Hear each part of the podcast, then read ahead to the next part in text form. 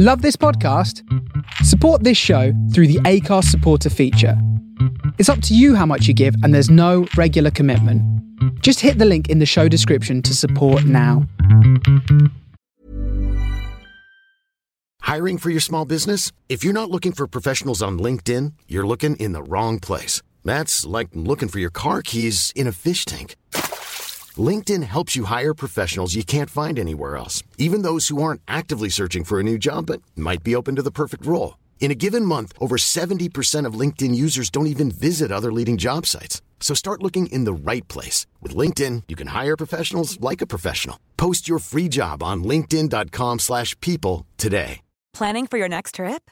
Elevate your travel style with Quince. Quince has all the jet-setting essentials you'll want for your next getaway, like European linen, premium luggage options, buttery soft Italian leather bags, and so much more. And is all priced at 50 to 80% less than similar brands. Plus, Quince only works with factories that use safe and ethical manufacturing practices. Pack your bags with high-quality essentials you'll be wearing for vacations to come with Quince. Go to quince.com/pack for free shipping and 365-day returns.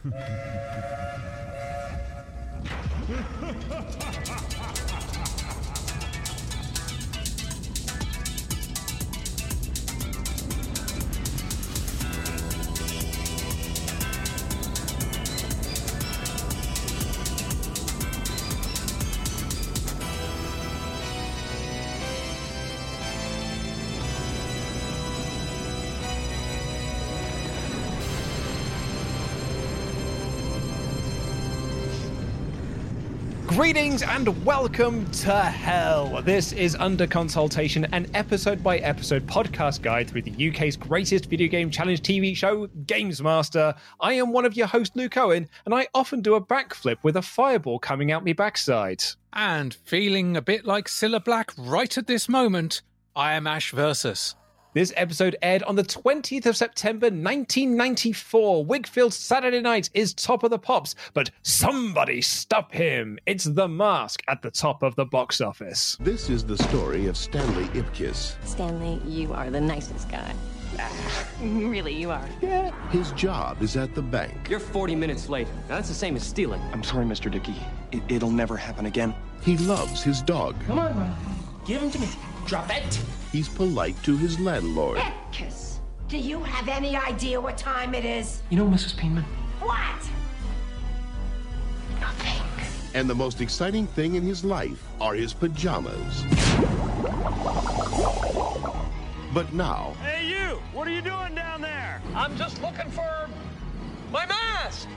all that is about to change. Because Stanley Ipkiss is not the man he used to be. Smoking! Jim Carrey's star was on the rise, and, you know, it was a risk starring in a comic book adaptation at that time. More had failed than had succeeded. And this was a weird choice to get optioned, particularly because originally they were going for a hard R, but it got changed to being a PG 13 film quite early in development. We've still not had that hard R mask movie because the original Dark Horse comic book is dark as fuck. Yeah, yeah, yeah. There is there is murder and mayhem. It's kind of like an extreme Loki type position. Yes, but it's the scene when he uh kill well, he kills effectively the two guys uh in the car repair shop that stiff him for the bill. Like in the movie that he just sort of like, you know, shoves stuff up their butts and makes them feel very uncomfortable. Comic book, he, he flat out kills them, and like that that scene is is basically taken straight from the comics, but they PG thirteen it. Yeah, in the uh, in the comics, it's literally an entire exhaust pipe and muffler array is shoved down the guy's throat, and you see him, I think, hanging from one of the hoist chains.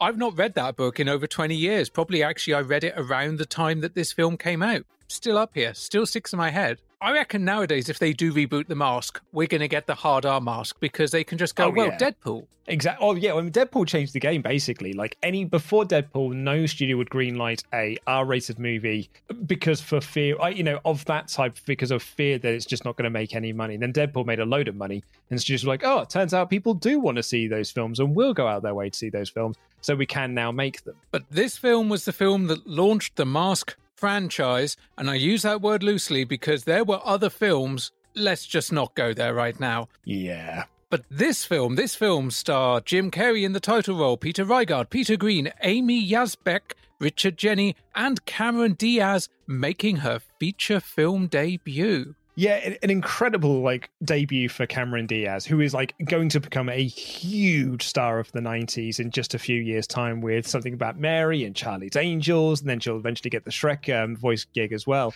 But yeah, it was a really great on-screen debut. Like it almost feels like it's still a bit of a debut for Carrey as well, because we've had at least when they were making it anyway, because we've had Ace Ventura now, and we've had Dumb and Dumber. This is the final of the summer of Carrey, and his incredible 94 run like a, a brilliant tr- back-to-back trilogy of number one films And this film was no slouch while it was at number one. It pulled in $351 million on a roughly $20 million budget, making it at that point the second most profitable film based on a comic. It, it was only behind Superman.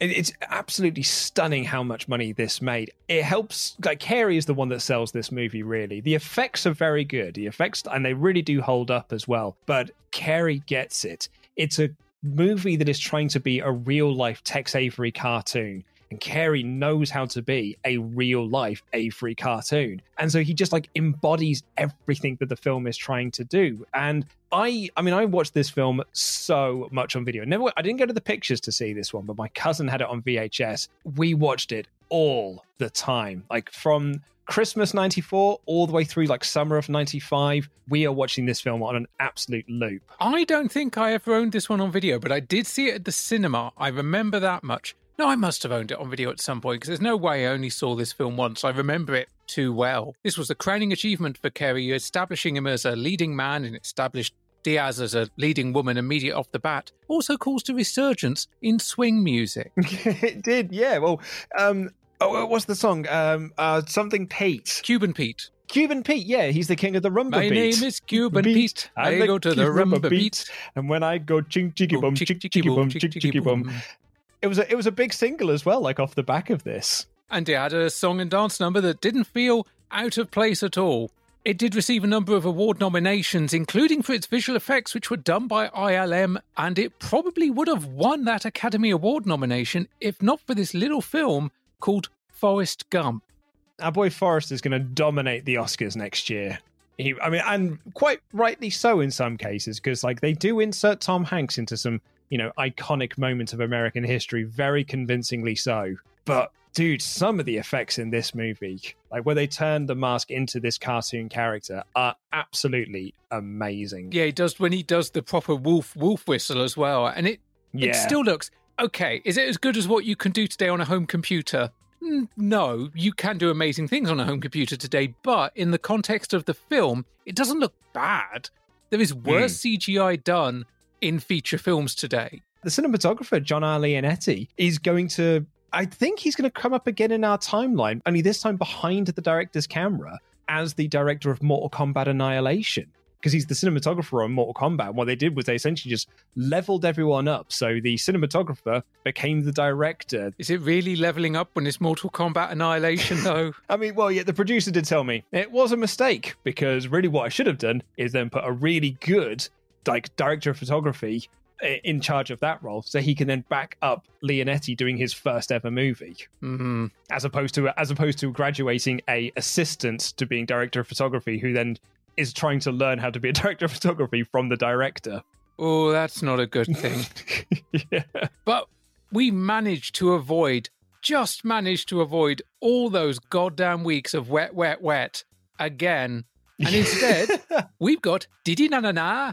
It's Whigfield. Love this song. This is school disco. I, I mean, bearing in mind, 1994, I am, you know, going to school discos at this point. Uh, I'm still in primary school, and everyone knew this dance routine. And I think if actually if you put me on a dance floor now, I would still remember this dance routine. And if not, it would take me a little like it might take me two turns to be like, yeah, it's this. Then you go to this bit, then you do that, the clap, spin, and then I'd be like, right, bang, I'm straight in there, and I know what I'm doing. I actually cannot remember it at all. I, I mean, I remember the song. I don't remember the dance. That's the Macarena. No, yeah, you're right. That is the Macarena. For the benefit of those listening, which is everyone except me, Luke is doing the Macarena on webcam. It's something. It's very similar to the Macarena. I can tell you that much. But yeah, Saturday night, a song by the Italian Eurodance band Whigfield, which was performed. See, I always thought her name was Whigfield, but it's not. That's what I thought. If you'd have asked me now, what is the what is her name? I'd have said, oh, it's Whigfield. And I remember seeing her being brought onto TV, and I'm fairly certain she was interviewed yeah. as Whigfield, but it's not a name. She's Sannie Charlotte Carlson. She's Danish. There you go. Learn something new every day. Released in Italy in 92, November 93 in Spain, and then in 1994, so a hell of a gap. We're entering the last quarter of 94, and it's Mm-hmm. just beginning to make its impact here, but make an impact it does, as when it's released in the rest of the world, it makes bank. This didn't just climb the chart, this entered at number one here in the UK. It made her the first artist to enter at the top in the UK with their debut single, and thankfully dethroned Wet Wet Wet's 15 week chart topper with Love Is All Around. 15 weeks. And the best thing was, it's not like the sales were dropping off. They dethroned Wet Wet Wet at a point when its sales had climbed from about 65,000 to over 100,000 per week. So Wet Wet Wet was actually selling even more than it had a few weeks previously. There was just there was just more allure to Whigfield.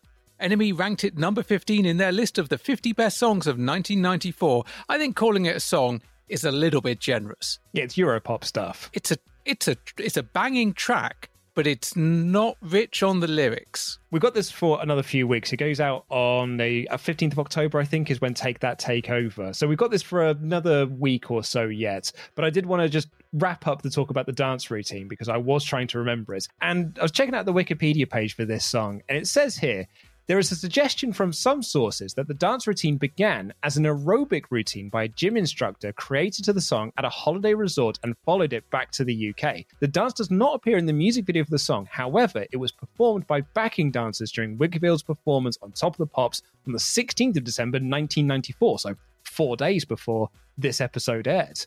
Whigfield states in an interview, I remember I did some promotion in this place north of Madrid, and when I was doing the track, I saw everyone doing this thing, and they all jumped at the same time. I hadn't even known about the dance until then. I still remember the dance, but I didn't do it. I thought it was kind of nice that it was just the people doing it. I really thought that it was like an official thing for the song, as opposed to just. It's actually even more magical to me now that there's like this this mythical this mythical dance and no one's really sure where it started there's just there's rumblings and there's whispers of where it might have originated from I still have no clue about this dance. It must have just there must just been enough of a difference between us in age that it just missed me. But the one Yeah. thing that does stick in my head about this song is this was charting in September.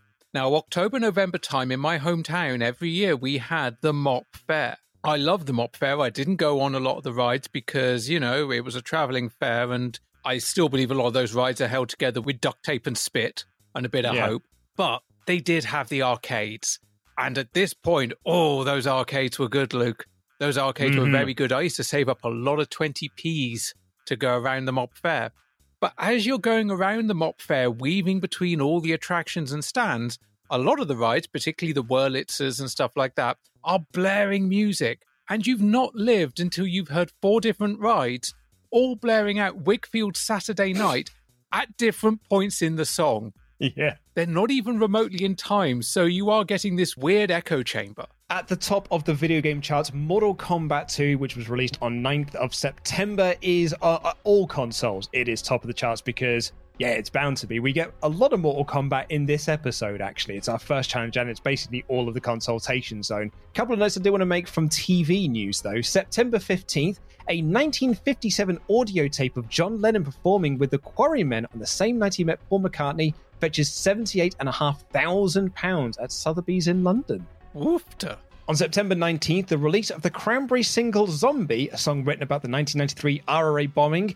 The song is banned by the BBC because it contains images from the Troubles. The BBC instead broadcast an edited version of the video that focused on the band's performance footage. I remember the song coming out and I remember like there being this sort of like brouhaha about it, but like I didn't think I fully appreciated the brouhaha around it. I genuinely don't as well. I mean, it's one thing to not remember um, not remember a dance, but yeah, I've not got a Scooby about any of the troubles related with uh, Zombie. Although in some TV news that you will definitely find interesting, September 21st, so the day after this, University Challenges returns to TV, now with Jeremy Paxman as its host. But the one that I definitely know is going to pique your interest, September 19th, the day before this episode aired, sci fi fiction drama The X Files makes its British television debut on BBC Two. Are you familiar with the so called X Files? Someone's investigating the unknown. Do you believe in the existence of extraterrestrials? She's skeptical, Logically, I would have to say no. but together, This isn't official procedure. They're heading for a double cross. It's happening again, isn't it? I see no evidence that justifies the legitimacy of these investigations. Seal this up. Right now, nobody sees or touches this. Nobody. I'm going to die, aren't I? What is going on here? I'm afraid they're coming back. David Duchovny is Spooky Mulder. This thing exists. Gillian Anderson is Dana Scully. Agent Mulder believes we are not alone. The X Files, starting Monday, 19th of September on BBC Two. Now, way on back when, I think it must have been in series three, I discovered that, yeah, the X Files started airing, but then I discovered no, that was only in America. And of course, I forgot this was the 90s. It was a full year almost before it aired here in the UK.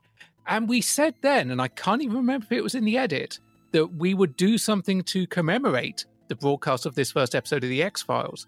And so, the next Patreon community stream that we do will be a live commentary on episode one of the X Files pilot. That is an episode as well I have seen so many times when I have restarted watching the X Files from the very beginning. Be like, well, you've got to go back to the start, haven't you? And then like I make it sort about like series three or four, and then I get a massive gap. And then when I go back to restart watching again, I'm like, I'm gonna have to go back to the start again. So I go all the way back to the start. So that first episode I've seen quite a few times at this point. It holds up amazingly well. And hey, what are the odds of having your first episode being called pilot when it's also the pilot episode? Chances are one in a million.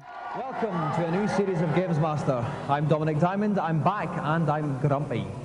Each week we'll select people, some of them physically attractive, others laughably ugly, and we'll invite them down here to our dark dominion where it's gloomy, depressing, but as old age pensioners will be happy to know, the central heating is always on full. I said at the end of series three that there's a big shift when we get from series three to series four. I'm not the first person to say that. I think it's patently obvious when you actually watch it, but like, wow, what a change it is from going from series three to series four. It is like a wild, wild difference. Not only because you haven't got this enthusiastic, like not even the same enthusiastic Dominic Diamond that we had in series two, or like the really, really shouty, enthusiastic Dexter Fletcher host of series three. This is Dominic, like his opening spiel is just like, I am back and I am grumpy. Like he is very softly spoken. And like the setting is so dim and dark and quite dank and stuff. It feels more like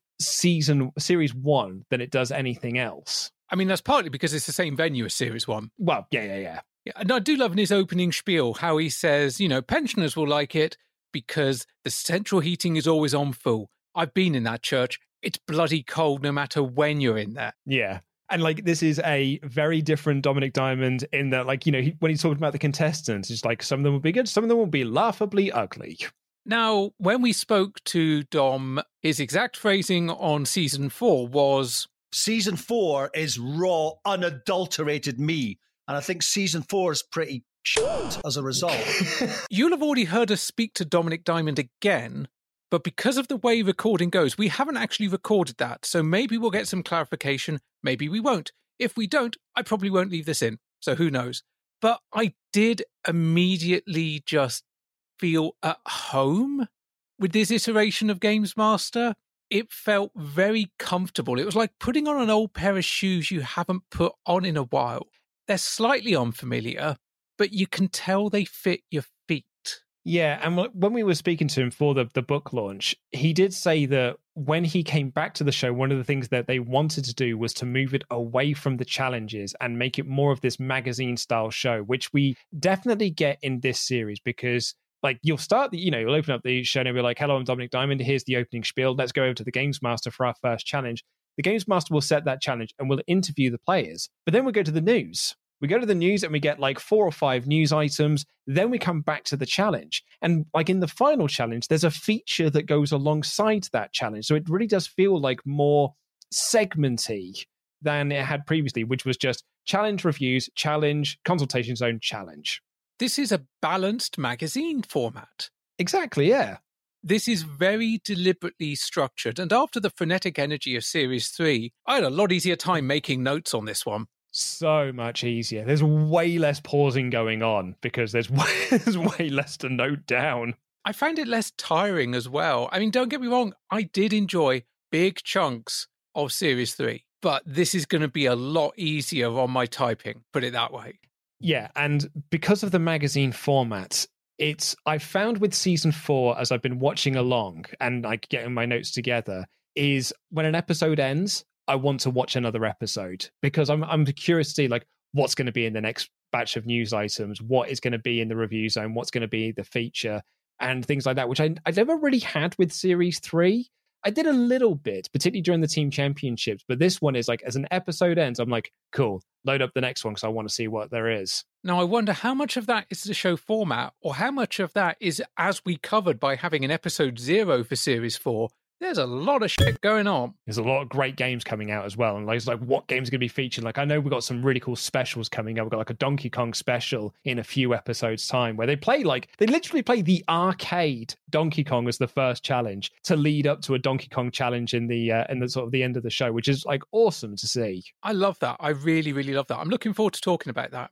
But like you were saying earlier, I also like when the central heating is on. Not all the time, but I give particularly if it's cold, like it's a bit nippy at the moment because the weather is proper gross. Even though we're nearing the end of bloody May, we're getting into June. I quite like having the central heating on, to be fair, and that might just be as well because I've I've moved out of my old flat in London, which didn't have central heating whatsoever. In fact, we had storage heaters, and we didn't really have storage heaters for the first five years that I was there. We've got central heating here, and I think my issue is always if you if you've turned your central heating off for the summer, which you know you you may well do, do you want to turn it back on? And then when you get through summer, it's like, it's September. I can leave it off for another couple of weeks. It's October. We can probably go a bit further. It's November. I'm farting ice cubes. We should probably turn the central heating back on now. Yeah, I was going to say those cold December months when we didn't have any heating in the house and actually leaky windows as well. Bloody hell, they were quite tricky to get through. So now I'm in a house that's got central heating. I'm like, turn the fucker on. I want to go because this is the island in the sun over here. It's like the, in the Muppets Christmas Carol. It's like, woohoo! This is the island in the sun. Have you had your first bill yet? Oh yeah, yeah. I don't. I mean, I, I'm I'm very much exaggerating here, but we've had bills through, and everything is grand. That's good. That's good. I'd hate for you to be living La Vida central heating, and then the bill comes through, and suddenly, whoomp, Luke, you've got one less kidney than you did a month ago. But let's get into our first challenge. What are we playing, Games Master? Greetings, one and all. I searched feverishly for a suitable game for our first challenge and came to the conclusion that it could be none other than Mortal Kombat 2. The new friendship moves may please those of a more delicate constitution, but of course, no Mortal Kombat game will be complete without those sensational fatalities. I selected three pairs to take part in this bloody battle of wits, and um, I may add just a little something extra to spice things up.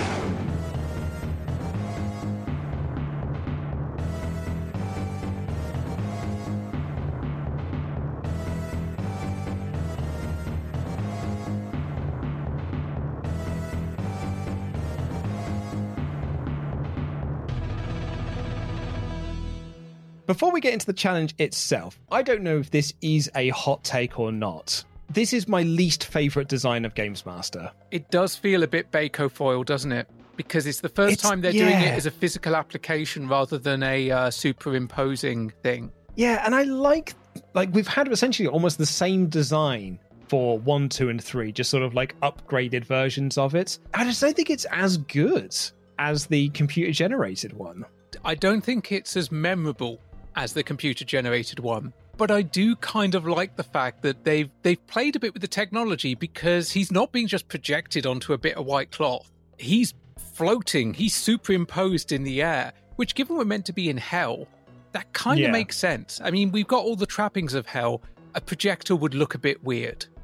yeah. But yeah, we've got Mortal Kombat 2 here, and Games Master is putting over all of like the new fatalities, but crucially, the friendship moves, which I remember being like this huge thing when the game came out. It's like it's not just fatalities anymore. There's friendship, there's babality, there's all this extra crap that you can do to your opponents. Uh, but I Mortal Kombat 2 is a game I've played way, way less than I played Mortal Kombat 1, even though Mortal Kombat 2 is, uh, yeah, I think you could probably make the safe argument it is the better game. Oh, by a country mile, I would say it's the better, more fully fledged, fully realized, and fun game. Mm. I'm the other way. I played Mortal Kombat 2 way more than Mortal Kombat 1 for one simple reason, and that is the proper pucker version was available on the SNES. Therefore, I had a copy, which I kept hidden because didn't you know Mortal Kombat was in the papers. Ooh, mm. Yeah, less so for Mortal Kombat 2. Was there was less kind of press written around it, even though, as you say, this is you know the controversy around the first one was that the Mega Drive had all the blood if you unlocked it, but the SNES one had just sweat. But here, the SNES one is like all in bloody glory. You get everything, all the guts and glory you want from the second one. I mean, for me, it wouldn't have been so much the press around Mortal Kombat 2. It would have been the press around Mortal Kombat, and they'd have seen the logo that said Mortal Kombat, and things would have been remembered. It's kind of the same thing um, for reasons that we're not going to go into. Child's Play 3 was highlighted as being a very problematic film. Doesn't matter what you feel about Child's Play 3, in my parents' eyes, or at least in my mother's eyes, all Child's Play films were just as bad. My friend and I on a Friday night, and actually this would be many years later, not many years later, maybe like 98, 99. Every Friday night, his dad would take us down to the video rental store. I think it might have been three videos for a tenner, or maybe it's three videos for a fiver actually that you could rent. And his dad would always let us go and like rent anything that we wanted. So we would always go straight to the horror section and we would rent three horror movies for a fiver. But the one instruction we were always given by his mother every single time that we went there and we got into the car do not get a child's play movie. Do not even try to get a child's play movie. Don't let your father get you a child's play movie. That was the one that was absolutely blanket ban. You cannot have, you cannot rent that one. Rent anything else, but you're not allowed to rent that one. And one time we sneakily got Child's Play 2 and we watched it, and it felt like proper naughty that we were watching Child's Play 2. His mum found out the next day and went absolutely spare. She was so mad at us. My mind blows at like, you know, any movie, just not the child's play. And I'm just like, so you could have got Cannibal Holocaust. Fine. Easily. Yeah. As long as it was at the video rental store, we could rent anything else we wanted except for that. That's so bizarre. I mean, even by the whole video nasty scandal and uh, movie being movies being villainized and everything, that's a that's a weird, spicy take from your friend's mum. Oh yeah. But Mortal Kombat 2, it's the big sequel to the even bigger first game. It was out in the arcades in 1993, and now here we are, 1994.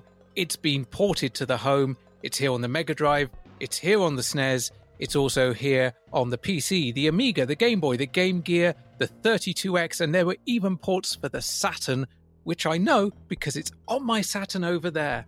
Is it really? It also got a release for the PlayStation, but only in Japan. I was going to say, I don't remember it being out on the PlayStations. That's interesting. I've got it on the Mega Drive, and I think that a friend of mine might have had it on the Mega Drive at the time. My Mega Drive copy is actually on my desk at the moment because it's part of my laptop stand. I played a lot of the first game on the Mega Drive. I didn't play much of the second one because I didn't need to. I had the SNES version, and the SNES version was better Hmm. because I was a SNES owner. So, of course, the SNES version was better. That was just the way it worked. I don't make the rules. This was a game where, as we well documented with the first one, they made a lot of stuff up as they went along. But this second game, they had an idea where they were going. They expanded not only the roster, but the mythology, the mythos, the character stories. There was more variety with the finishing moves, including multiple fatalities, babalities, and friendships. Iconic characters were created Kitana, Mileena, extra women in the game, Kung Lao, Noob Saibot, Shao Kahn, and of course, Baraka, but more on him later. Mm-hmm.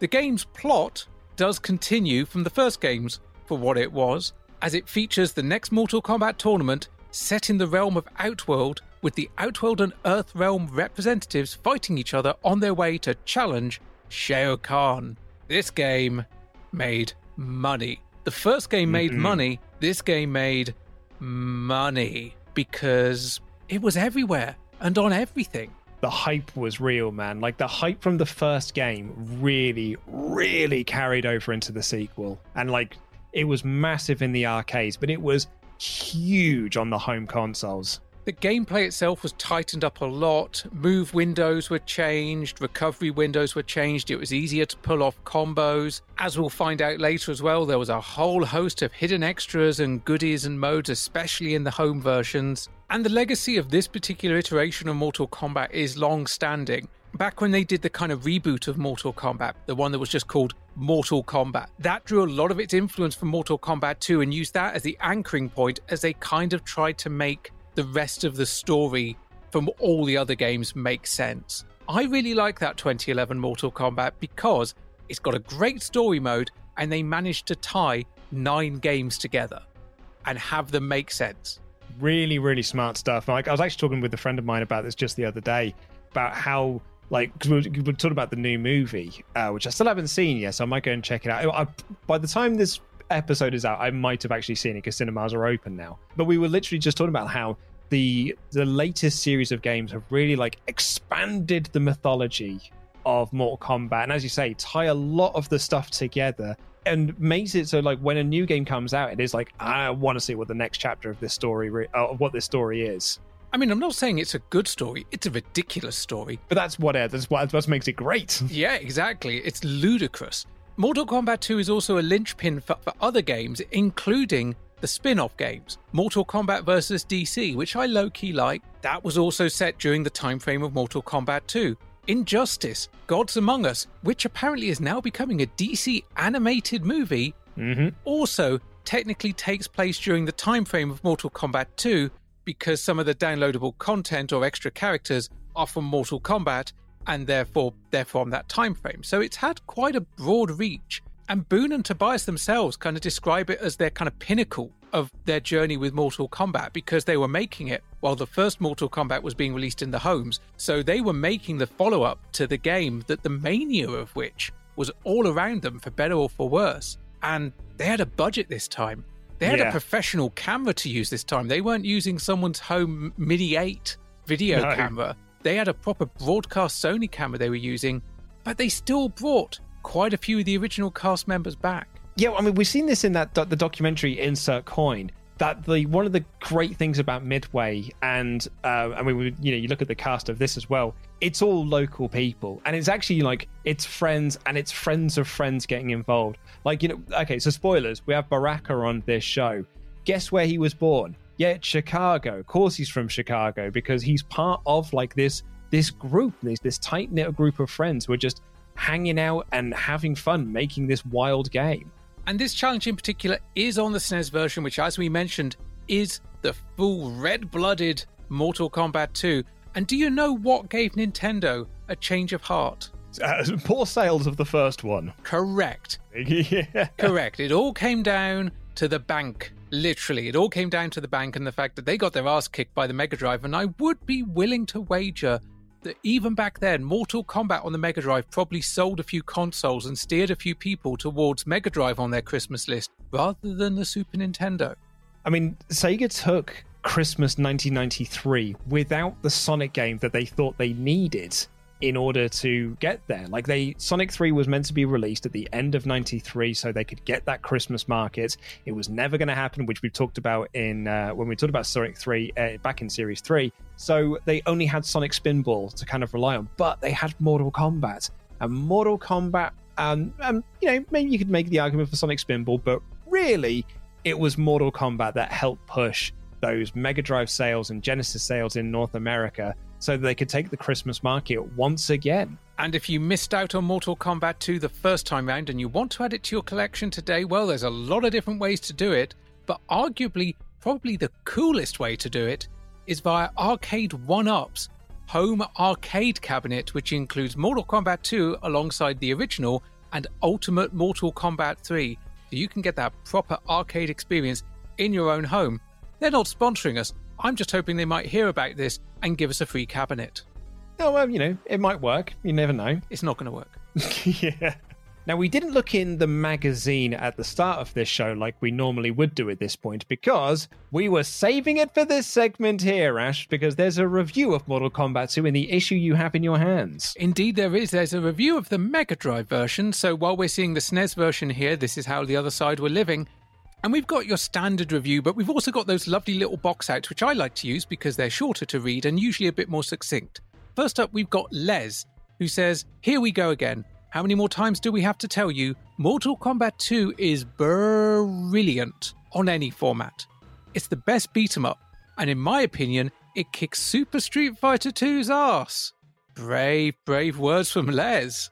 I mean, you were one or the other, weren't you? It's Beatles Stones, it's Oasis Blur, it's Mortal Kombat Street Fighter, and Les is clearly Team Combat. Well, he goes on to say there's more depth to it with all the hidden bits and all those lovely babalities and friendship moves. This settles the argument. Mortal Kombat 2 rules. The only way they could improve on this is if they gave it a Doom slash zero tolerance viewpoint. I'd pay for that. Hmm. So he wants a first person fighter. Oh, is that, I was going to say, is that what he wants? He wants it to be like a first person thing. I think so, yeah. I think that's a bad idea. Yeah, I think it is as well. But I mean, we saw that with Prize Fighter on the Mega CD. Over the page, Tim Tucker says one of the best things about Mortal Kombat 2 is the plot. Game plots are usually uninspired to say the least, especially beat 'em ups, but Mortal Kombat 2 really captures the imagination. This is real cinema, with a combination of characters that run like a cult film Who's Who's guide. Every single counterculture genre stereotype has been represented, from the horror flick monster Baraka to the skilled martial artist Liu Kang, and with two female ninja assassins who will haunt your fantasies right into middle age, this has got the lot. If they do it properly, the film version will be all of this and more. Hey, mm, now, uh, mm. well, well, we'll get to that because we have a feature on the Mortal Kombat movie in this series, I think. Yeah, I'm not sure it would be all of this or more, but we'll, we'll get to it. Tim continues, I only mention all this because nobody else has. It goes without saying that this is a great game. And lastly, the summary from Marcus, who was writing the main review, says it's predictable that we're going to get the usual my 16 bit version is better than your 16 bit version type arguments, but I wouldn't put any weight into the SNES Mega Drive Mortal Kombat 2 comparisons. The programmers have done a sterling job here, and it's possibly the best beat 'em up on the Mega Drive. We are getting into six button joypad territory though, so the SNES version obviously has another advantage. But the price of a pad is indeed a small price to pay for the hellishly good TV hogging, parent annoying fun you'll get for a very long time from Mortal Kombat 2 friendships, babalities, fatalities, secret thingalities, all present and correct. And all your combos from the coin up can be lovingly recreated. It's such a packed game, believe me when I say you'll be playing it for ages. Obviously, all the players are well balanced. Playing against someone else ensures many a tense match, but even by yourself, there's so much to discover. Bless me, sir, if it hasn't been worth the hype filled wait. Now, this feels like it's going to get a very big score. Well, Luke, it's that time again. Oh, Would you like to play a game? Crisps. Um, yeah, I suppose. Go on then. Crisps? Well, you better get ready to be salted, assaulted. Yeah. yeah.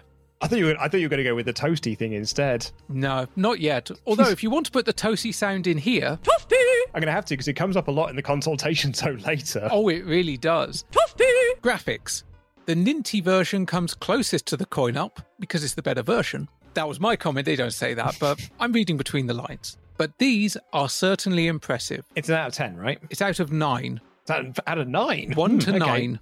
Cool, Games Master. You know, you got to change the format up somehow, I guess. Well, I'm going to go for, I was going to go for one less than what the top mark was. So I guess eight. No, it was nine. Oh, no, was it? Okay. I mean, I would have said nine out of 10. So yeah, fair enough. Okay, that's cool. Sound astonishingly good for the Mega Drive and certainly embarrasses Super Street Fighter 2. That sounds like it's a 9 then. That is a 9.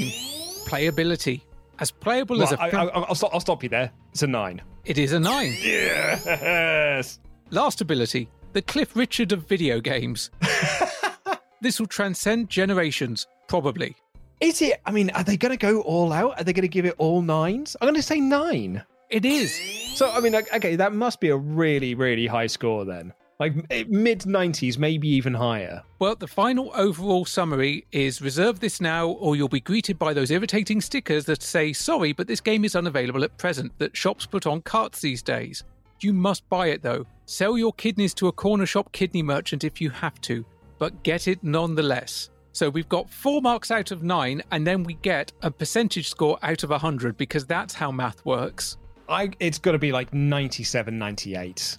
Ah, you got over enthusiastic, Luke. Ah, uh, so I, I said like the mid nineties. Was that was I more the it right was ninety four. Oh, that's actually lower than I thought it was going to be. Like you get nines across the board. I thought it would be mid, like high mid at the very least. Like ninety six was like my what I thought might be my maximum guess. But only after like all that praise, I'm like maybe they did go wild and give it like 97, 98. But you know, hey, ninety four percent. It's not bad. It's better than Sonic Two did. well, I mean, no doubt. So, for the first challenge, please welcome Graham Duffy, Daniel Boutros, and Zen Fusion.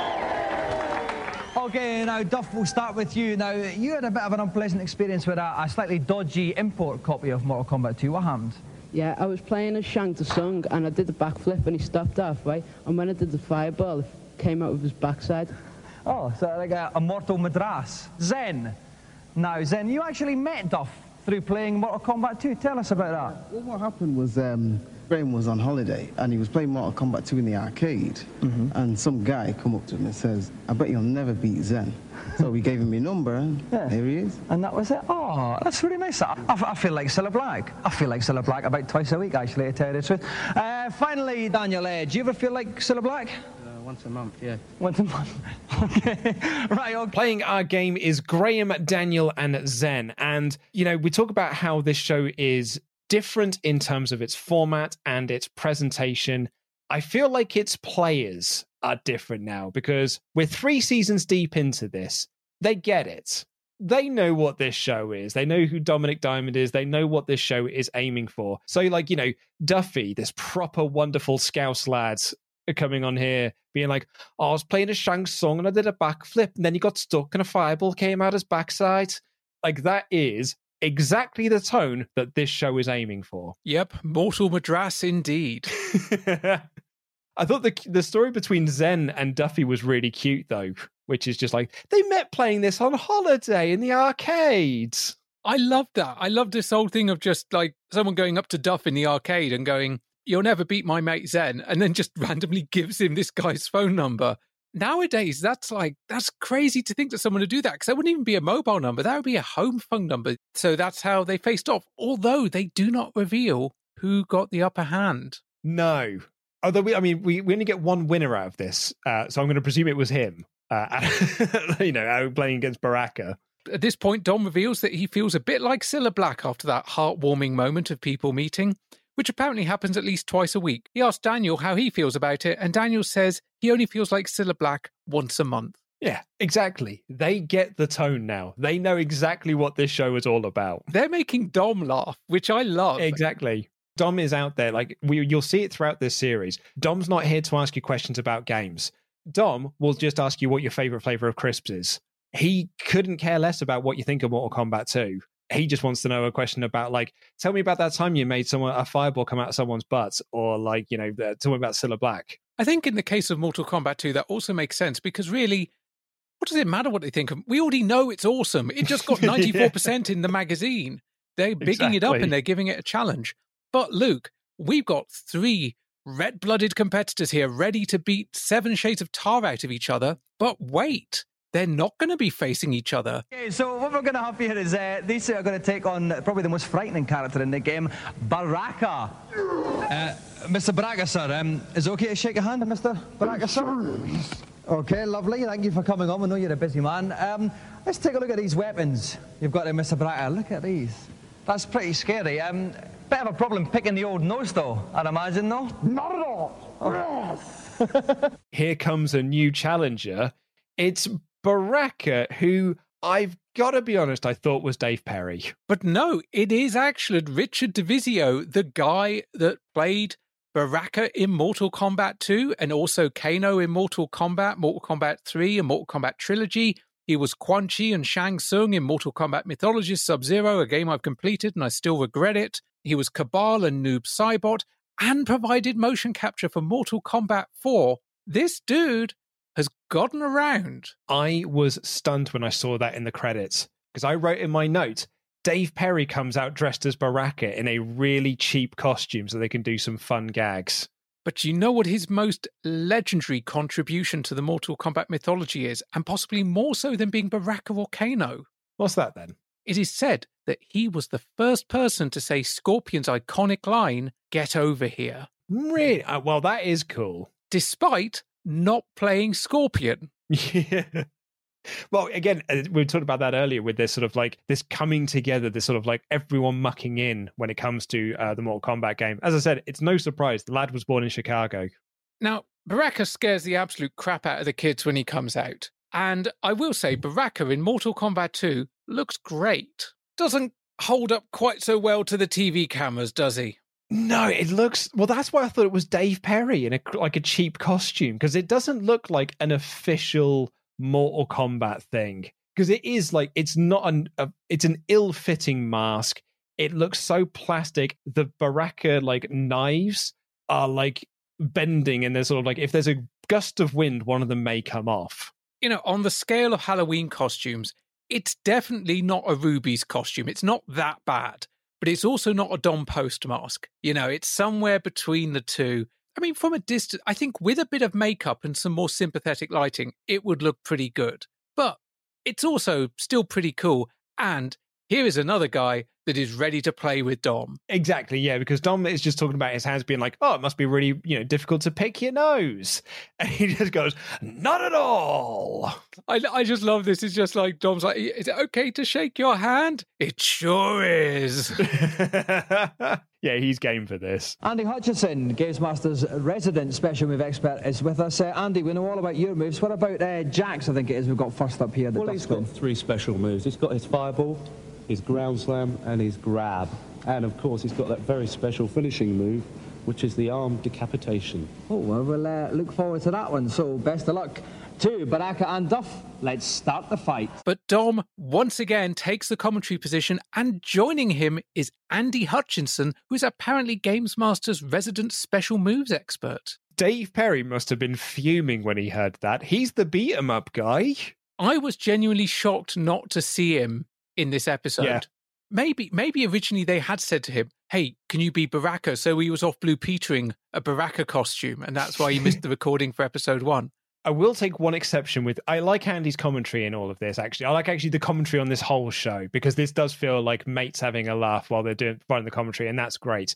Andy though, when talking us through his uh, moves, it, you know, he is the uh, the expert here. Does say that Jax's special move there is arm decapitation. Now, just looking at uh, Webster's definition of the word decapitation, uh, also known as beheading, is the separation of the head from the body. So you can't decapitate arms. Now, the faux pas on Games Master concerns me. It also concerns me that you felt the need to look at Webster's to clarify that. well, I just thought it'd be good to, you know, just to really get an official statement on this, so I can, you know, I can push the the glasses up the bridge of my nose. That is that is fair enough. But yes, arm decapitation does not, as a rule, happen unless we're kind of in a Herbert West reanimator kind of situation. In which case, you know, arms and heads being grafted together, it it does happen or uh, Jax's finishing move is that he rips someone's arm off and then decapitates someone with their own arm. That would be an arm decapitation. I don't know if that's been done in Mortal Kombat yet, but if it hasn't, I reckon we could probably get it in there. Yeah, well, I mean, it, it seems like, especially if someone is like, if it's a golf-based character and he's like swings it like a golf club and says four as he does it, I think it writes itself. Or just something like Tiger Woods ain't got nothing on me. Yeah, something along those lines. Now, the fight gets underway. This isn't your standard best two out of three falls. There's already one round on the marker each, much like something we saw back in seasons one and two, where they want to kind of keep things speeding along a bit. I think this is a really smart move as well because it means every fight can end with a finish him. I think that's a really nice way because this is most likely a review board. So it's probably not like full game style of things. So I, I think it's really nice for us to have that. So every single fight can end with either, and every fight does end with a fatality. This isn't like series three when we opened up with um, Mortal Kombat, where it was like we might get a fatality, we might not. It comes up with finishing, they might just get a little doof. Every single one of these lads knows what they're doing here. Now, either Richard or Baraka know how to play this game, or his joypad isn't plugged in. I genuinely couldn't tell you which because this guy was a geek.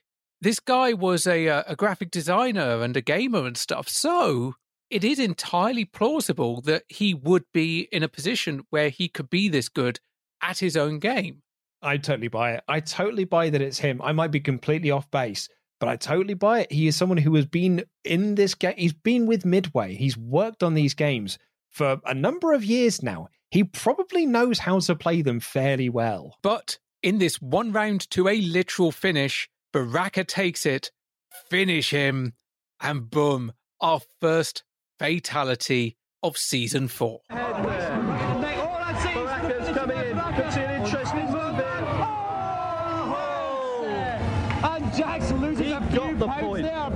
takes first bout. Good fight that. Really, really enjoyed it. It was very even, it felt like at times. And like because it's the SNES version, there's just blood everywhere. Like the we get three cracking fights here. Really, really good because not only is uh, well, we presume Baraka's very good at this. These three lads are actually pretty solid in Mortal Kombat 2. There's no shaky hands here. They know what they're doing. They've all got their characters. They all know how to do their moves.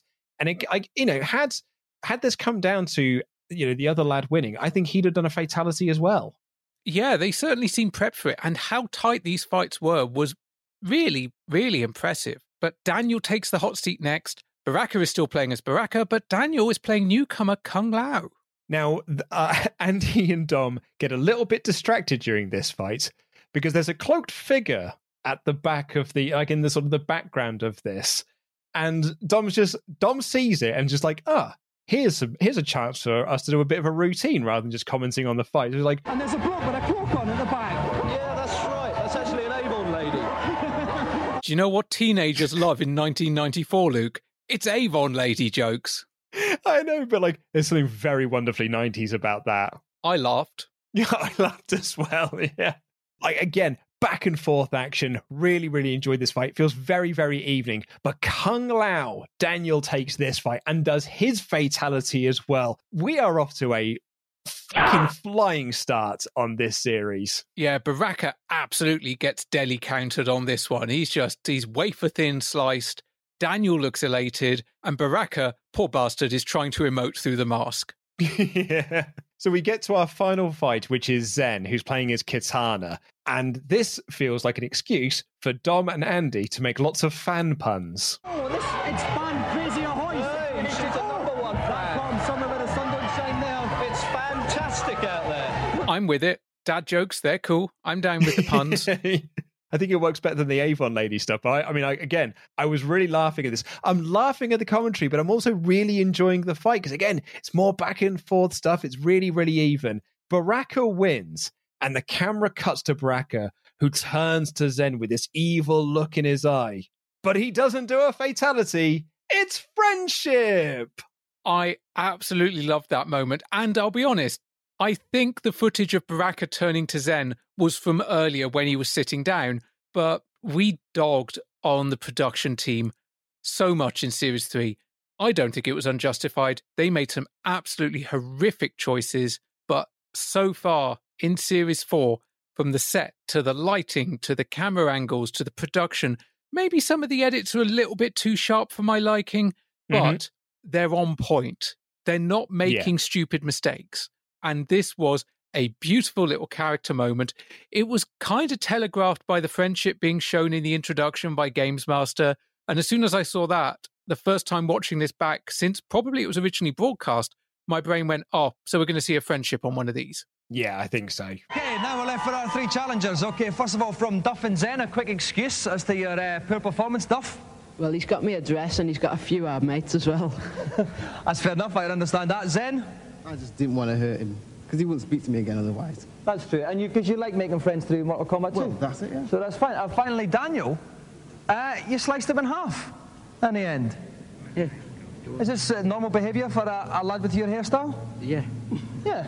Okay, fine. The less said about that, the better then. When he gets to Daniel, Daniel has very little to say. And this is such a Dominic Diamond Series 4 line, which is just like, is slicing people in half very normal for a person with your hairstyle? And Daniel, clearly actually caught a little off guard, just goes, uh, yeah. exactly. But he's the only one of our guys here to win a Games Master Golden Joystick. Uh, what a fun opening challenge that was. I, as I said, like, we are off to a great start here. We are off to a great start, and we also get a clearer look at Dom's little helpers for season four, the poisoned imps in the robes and Daniel has to really yank the joystick out of their hands, which I loved. And obviously, they're meant to be little demons and they can't do really prosthetics, so they're just wearing hoods and, you know. They're like little Jawas. No, it wasn't Jawas that they reminded me of. It was the tall man's assistants in Phantasm. no, okay. And then I'm looking at Dominic with his very tight fitting suit, and I'm just like, nah, it can't be deliberate. But I do love these little dudes because right through this episode and future episodes, these guys are doing stuff. They are doing routines. They are not just standing there. They're not just appearing to dismiss people or produce joysticks. They're always around and they're always doing little bits. It's great. If we were being harsh, we'd say that Alien v Predator was a Doom rip-off trotted out to boost flagging Jaguar sales, but we're not, so we won't. You can play three different characters. You can be an alien, a predator, or a marine. With the marine, you get tooled up with some excellent weapons, you got some great guns, and you get some really creepy moments as you walk around this rather dark and eerie space station. Walking around the space colony, you don't get to see that many aliens or predators. They're really rather spaced out, and when they do come and attack you, they're normally in groups of three or four. Um, this does tend to make for rather boring gameplay as you know you're just walking around with absolutely nothing to do. Alien versus Predator has a lot of problems, but I think they're sort of uh, eased by the overall size of the game and the amount of challenge that's there. It's probably the only thing in the Jaguar that's actually worth the cost of the cartridge.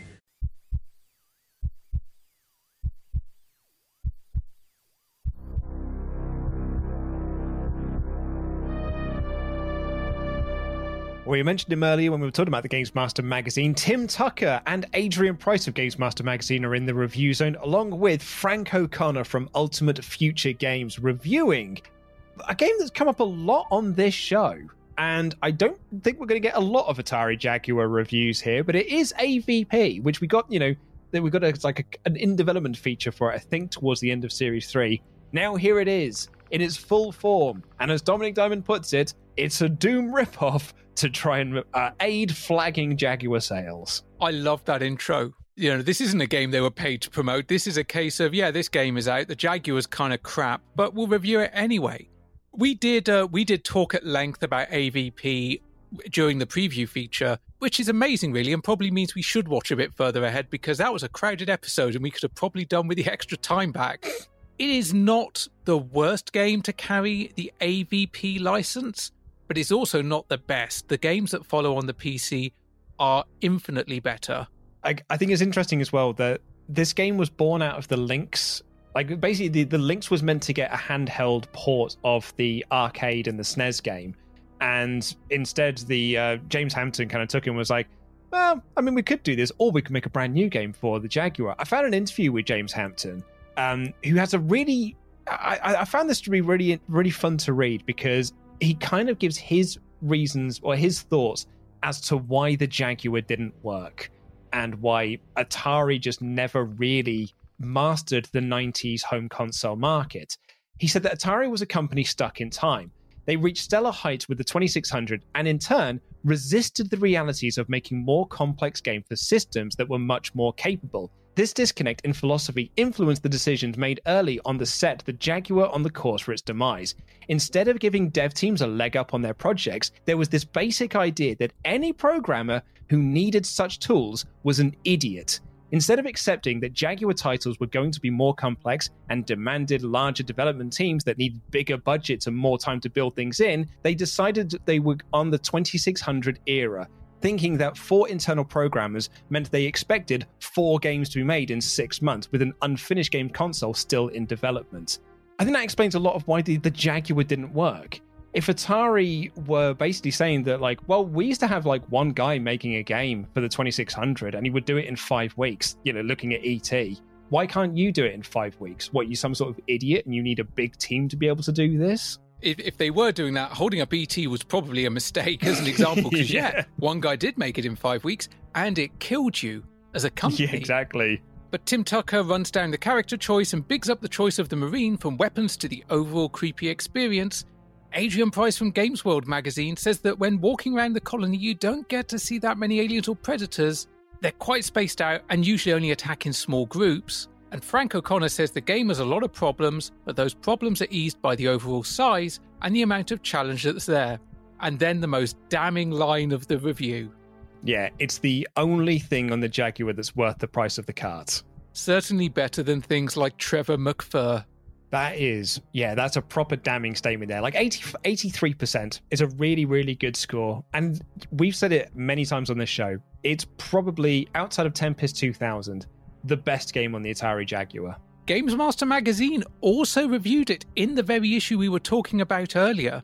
They seem to like it a bit more. Marcus, the guy that reviewed Mortal Kombat 2, was also reviewing this one. And for graphics, it got 9. For sounds, it got 9. For playability, it got 9. For lastability, it got 9. Wow, this guy's going 9 crazy in his reviews. It scored 1% more than Mortal Kombat 2. It was 95%. No way. His overall summary says you'd have to be rhino scrubbingly mad not to enjoy this game. Simple blasting fun at its most atmospheric and the best alien license. I'm sorry, but I now have an unnerving desire to go and lie down in a quiet, damp place to recover. Wow, that is high praise indeed. And interestingly, no box outs in this one with uh, comments from other people. So clearly, they just let him have.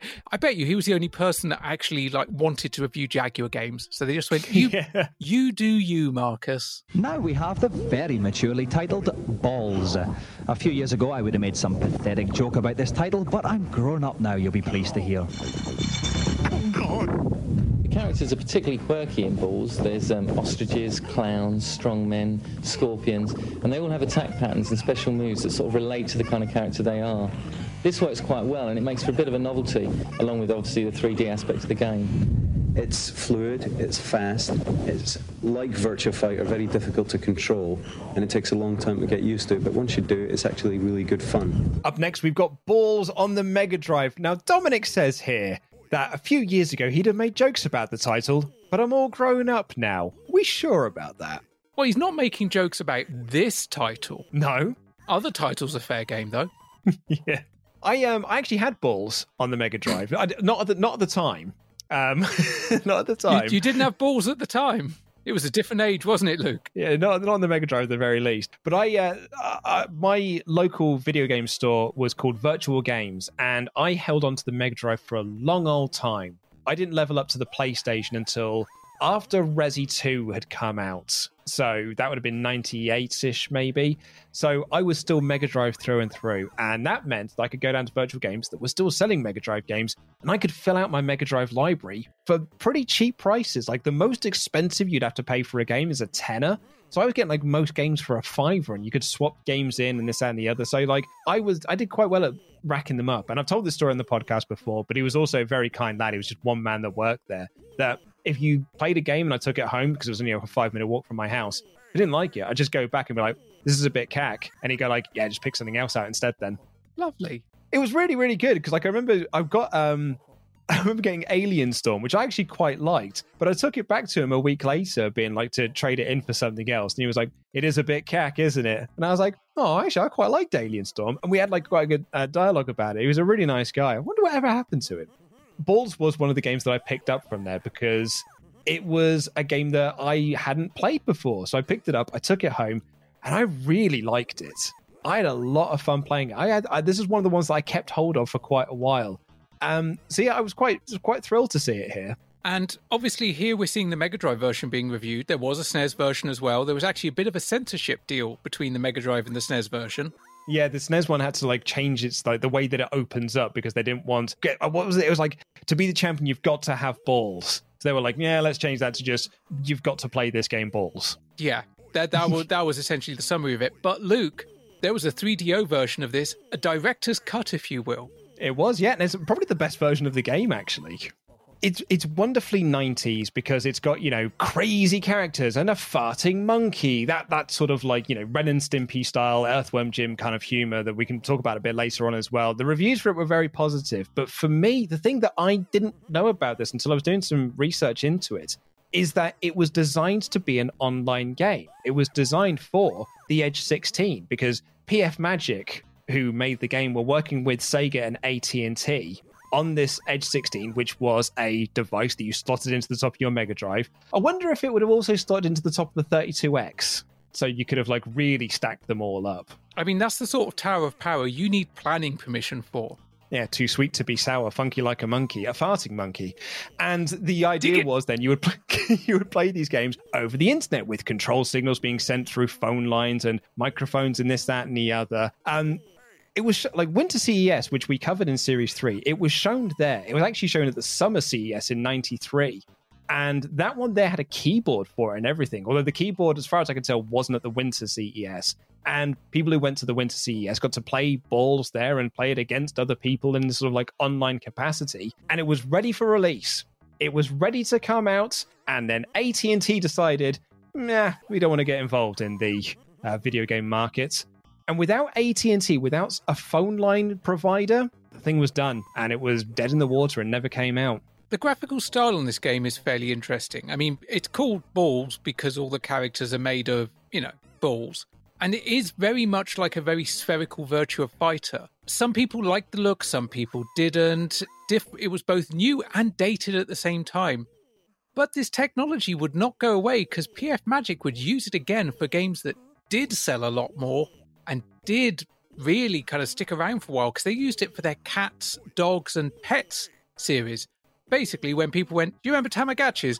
How about you have one of those on your Windows desktop that's really annoying when you're trying to do a spreadsheet? Tim Tucker, he likes the characters in this game. He thinks they're quite quirky ostriches, clowns, strongmen, scorpions, and they all have attack patterns that relate to them. Quite novel, really. Frank O'Connor says it's fluid, fast, but much like Virtua Fighter, very difficult to control and takes a long time to get used to. But once you do, it's really good fun, 80%. I think that is a very, very fair score for this game. I haven't played it in a number of years. Like I'm, you know, looking at probably last time I played it would have been that sort of 97, 98 period. But yeah, I, I, I had a lot of fun with it. I don't know if I would still have fun with it now. I wonder if it's dated quite horribly.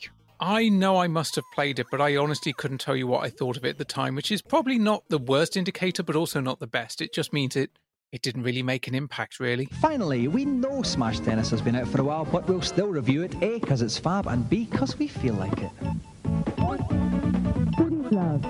All the shots are under your fingers. You've got buttons for lobs, you've got slices, top spin, all sorts of play. You can play at the net, you can play at the back of the court, doubles, singles, it's all there. Apart from just being a great tennis simulation, Smash Tennis has a lot of hidden secret options and bonuses. For example, on the beach course, you can hit the palm tree, knock a coconut out, and you, you don't get any points or anything, but it's just a nice little touch. On a rainy Saturday night, this would probably be an ideal game. You can invite some of your friends around, plug a multi-tap in, and away you go.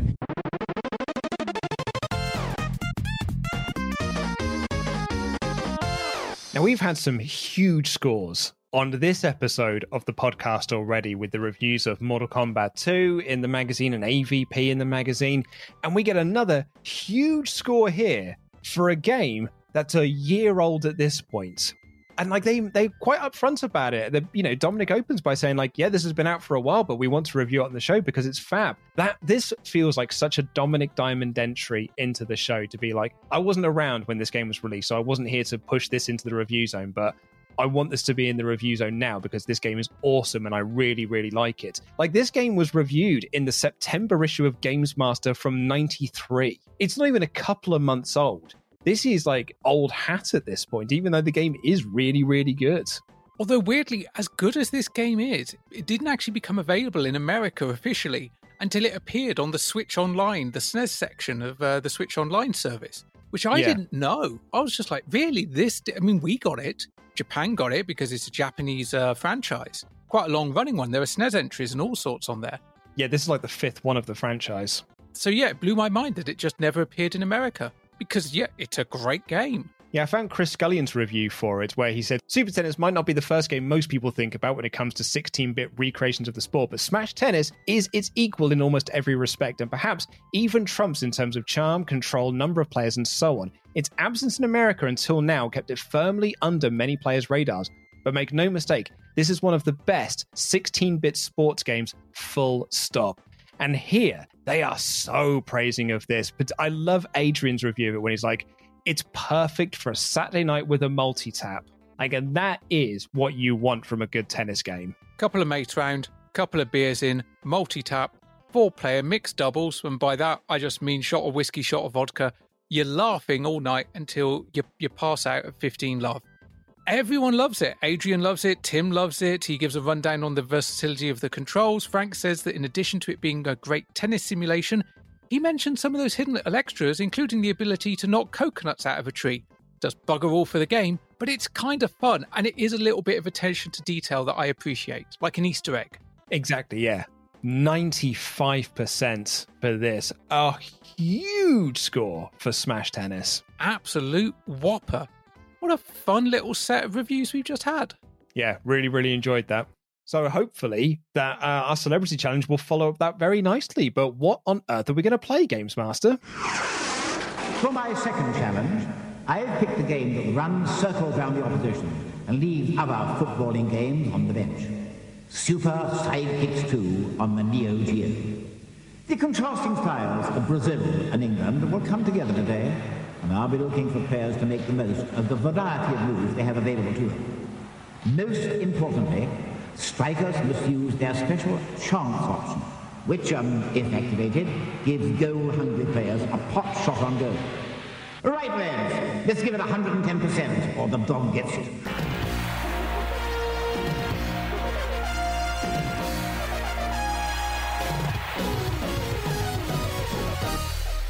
I um I actually played Super Sidekicks 2 in preparation for this podcast. I played it on my new emulator, my little handheld emulator. Oh, it's hard. It's very, very difficult to play. I've got much more respect now for these two lads playing this because I sucked at it. That's because they want those quarters, they want those 50p's. They you know this was a this was an arcade game. They wanted you to keep putting those uh those coins in. But yeah, this is Super Sidekicks 2. It's the 94 arcade game. It is very clearly an SNK game. You look at this game and it's like, well, this is from the house of Neo Geo and SNK. It takes an arcade style approach to football. It allows players to choose any of the available game modes, and you can either play against other humans or against the computer. It has, in theory, quite a simple control system, mainly because the Neo Geo at this point only had three buttons. So, really, that was all you were going to get. It obviously came out for the Neo Geo arcade platform, it came out for the home system. There was also a version released for the Neo Geo CD. And whilst, yes, it is hard as nails, it was also very popular with both players and critics alike, with praise being particularly directed towards the improvements made over its predecessor. And it wasn't the end of the road because there was a third game called Super Sidekicks 3 The Next Glory, which was released next year. I mean, by that I mean 95, not 2022. That would be quite a delay. Because it's the first show in the series, we're in an extra special guest type situation. Please welcome the star of My Blue Heaven, Gag Tag, Do the Right Thing, and Fantasy Football. All these shows and not one Daz commercial inside. Frank Skinner. Michael Frank. Dominic. Now, What Frank, a joy. I, I was just Of course, that's sort of a gothic Tiswas, isn't it? I love it. Listen, Frank, I was mentioning all the shows uh, that you're doing. Possibly the most interesting thing for me is what was it like to work with the legend that is Terry Wogan? Well, it was. I was very excited when I first got there. I just wanted to touch the hem of his garment, you know. but when I got used to it, he's in fact a very lovely man, and I think we could all learn a lot from him, Dominic. You know, especially about hairpieces. Meaning what exactly? and we have got an extra special guest on our hands here. It is fantasy football host Frank Skinner. Uh, funny enough, actually, before I started recording this, um, it's 25 years since the release of Three Lions, which was Baddiel Skinner and the Lightning Seed song for Euro 96. And I, and I retweeted that earlier, being like, football has never been better than this. And seeing Frank Skinner on my TV here, 1994, talking about football, this is like, this is the period of time where I am interested in football. And Frank Skinner is kind of the, I, I think I know Frank Skinner more from a football side of things than I do a comedy stand up side of things. I mean, at this point in time, he was all over TV as well. I mean, when Dom introduces him, he rattles off the list of all the shows he's on and then follows it with, and not a Daz commercial in sight, which I think was taking a pot shot at Danny Baker. It was, yeah. Because he does another one a bit later on as well. And thing is, Frank doesn't just arrive by walking onto stage. Oh no, he's on a boat. Yeah, th- so there's like this canal that the boat sort of arrives up in, like it's like it's the River Styx.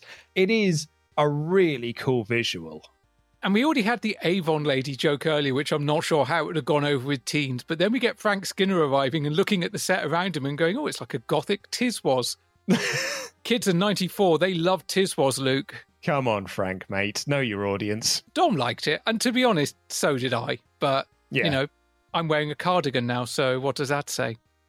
Dom does get straight to the meat and potatoes of this, though, and asks him what it's like to work with the legend that is Terry Wogan.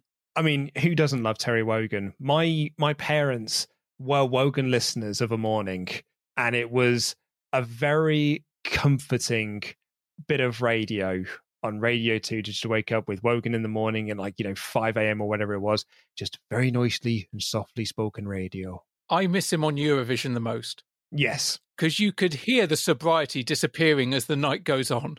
Yeah. What the hell was that?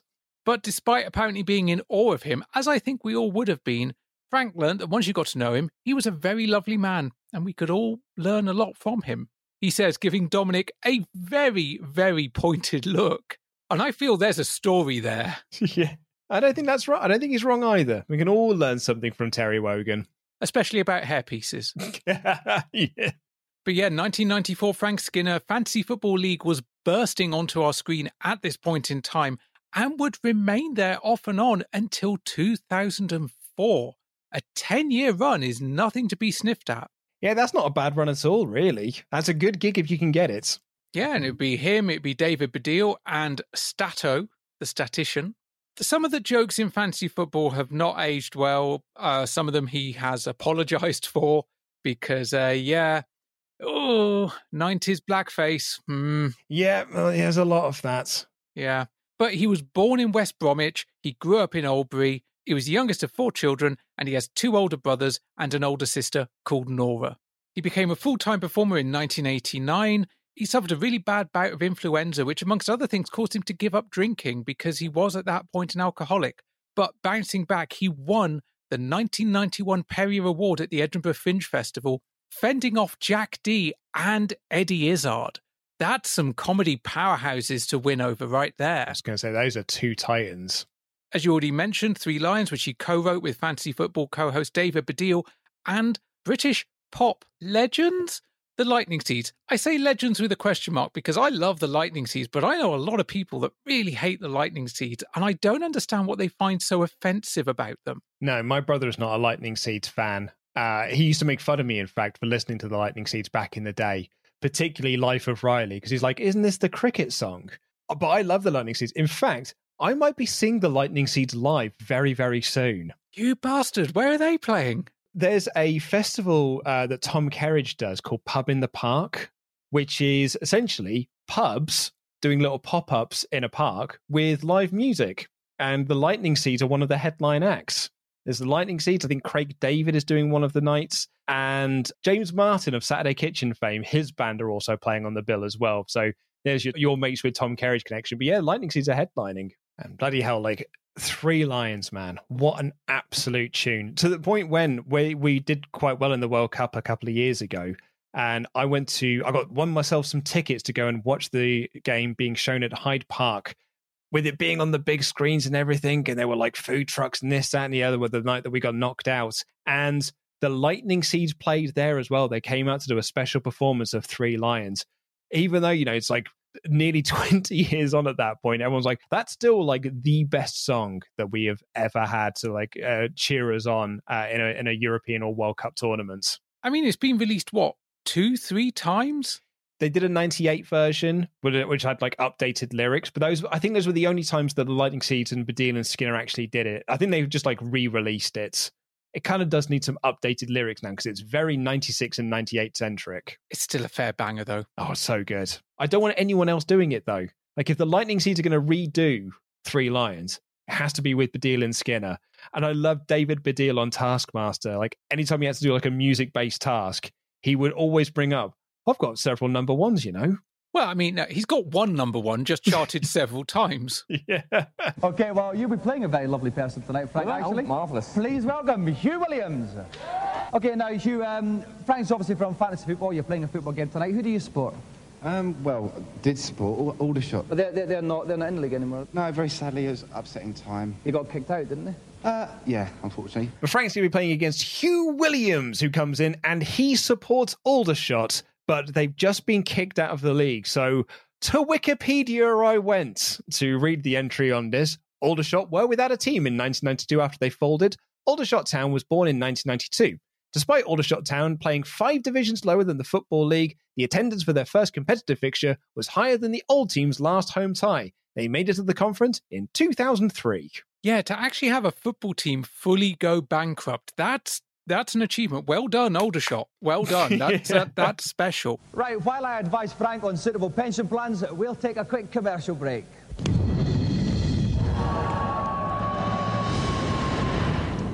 All the most singular thing in a finger is... Chocolate Fingers, the fingular biscuit from Cadbury. Cadbury's Dairy Milk.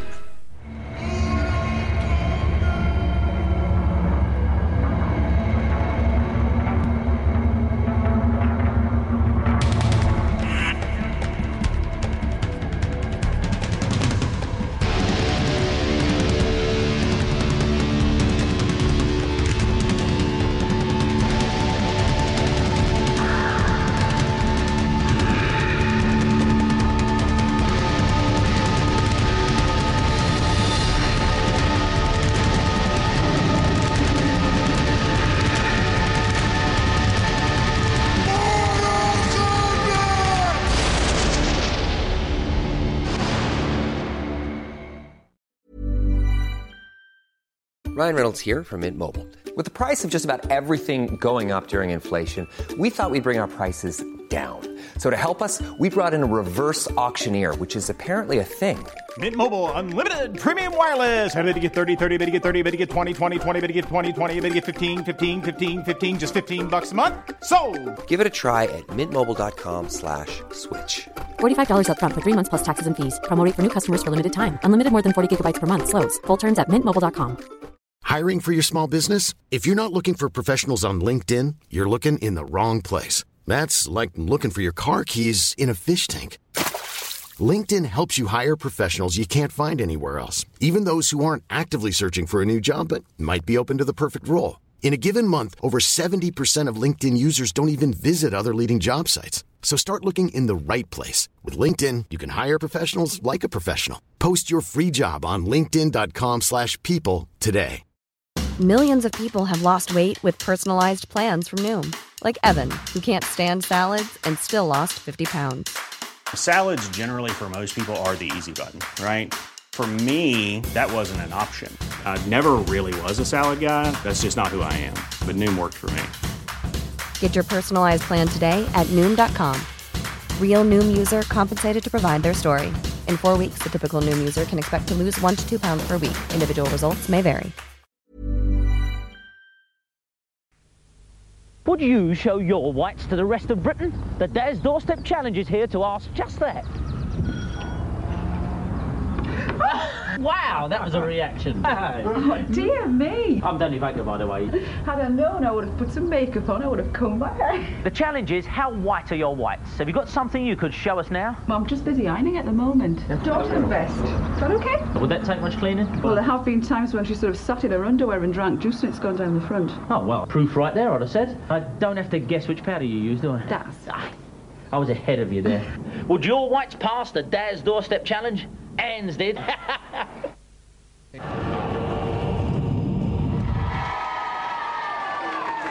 Welcome back. Our special guest tonight is Frank Skinner, star of every single TV show in Britain this year. He'll be playing against Hugh Williams, who hasn't starred in any TV shows this year apart from this one, but he is actually quite a nice bloke. Brad Burton from Amiga Action is in the dugout with me. Brad, Give us some tips on what's the best way of scoring on Super Sidekicks 2. I think what you've got to do here, Dominic, is you're going to have to get hold of that ball, keep hold of that ball, and whack it in the net. That's the bottom line, really, mate.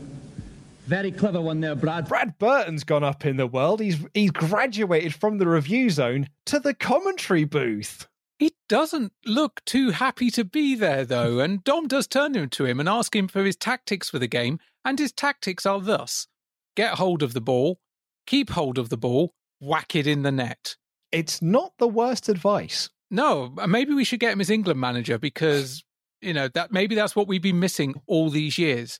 But Frank is going to be playing as England while Hugh is Brazil, and the game features this uh, gimmick where if you get close to the um, like the penalty box or something, or you get like within range, you get this little thing that comes up and says chance. If you press the right button, then it goes into this sort of like targeting system game where you can guide the ball into the goal.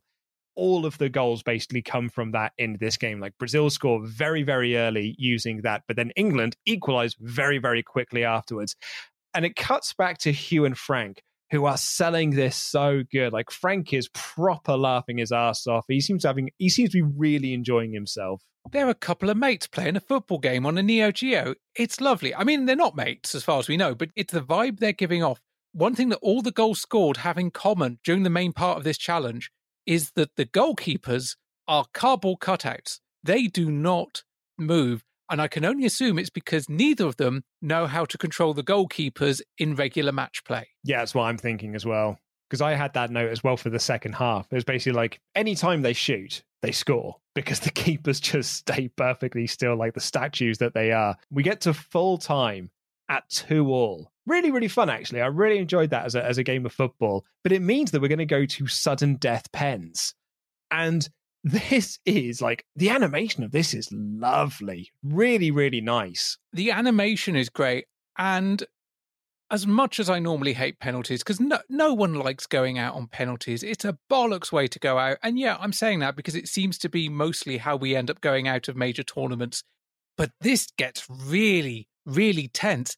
And they've worked out how the goalkeepers work. Because although Frank misses his first one, he does save his second one. I was like, go ahead, Frank. We might get a celebrity win here. If you can keep this up, you, you might need to score, but at least you've worked out the keeper.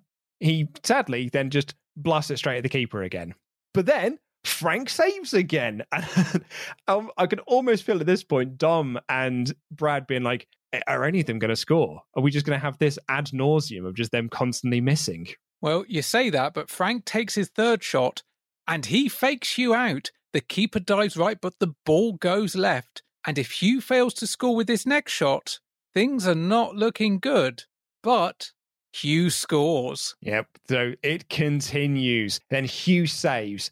And then Hugh finally scores. It's all over. He wins the joystick. I had a lot of fun with all of that. Right, now, Hugh, it was very tense at the end there, penalty was, shootout. What, was. what was going through your mind, Well, that, that final penalty? I was worried about Frank all the way along, but I knew with his comedy routine and everything else, it was just quick speed that he was relying on, and I was relying on the skill. Score one a day, Frank.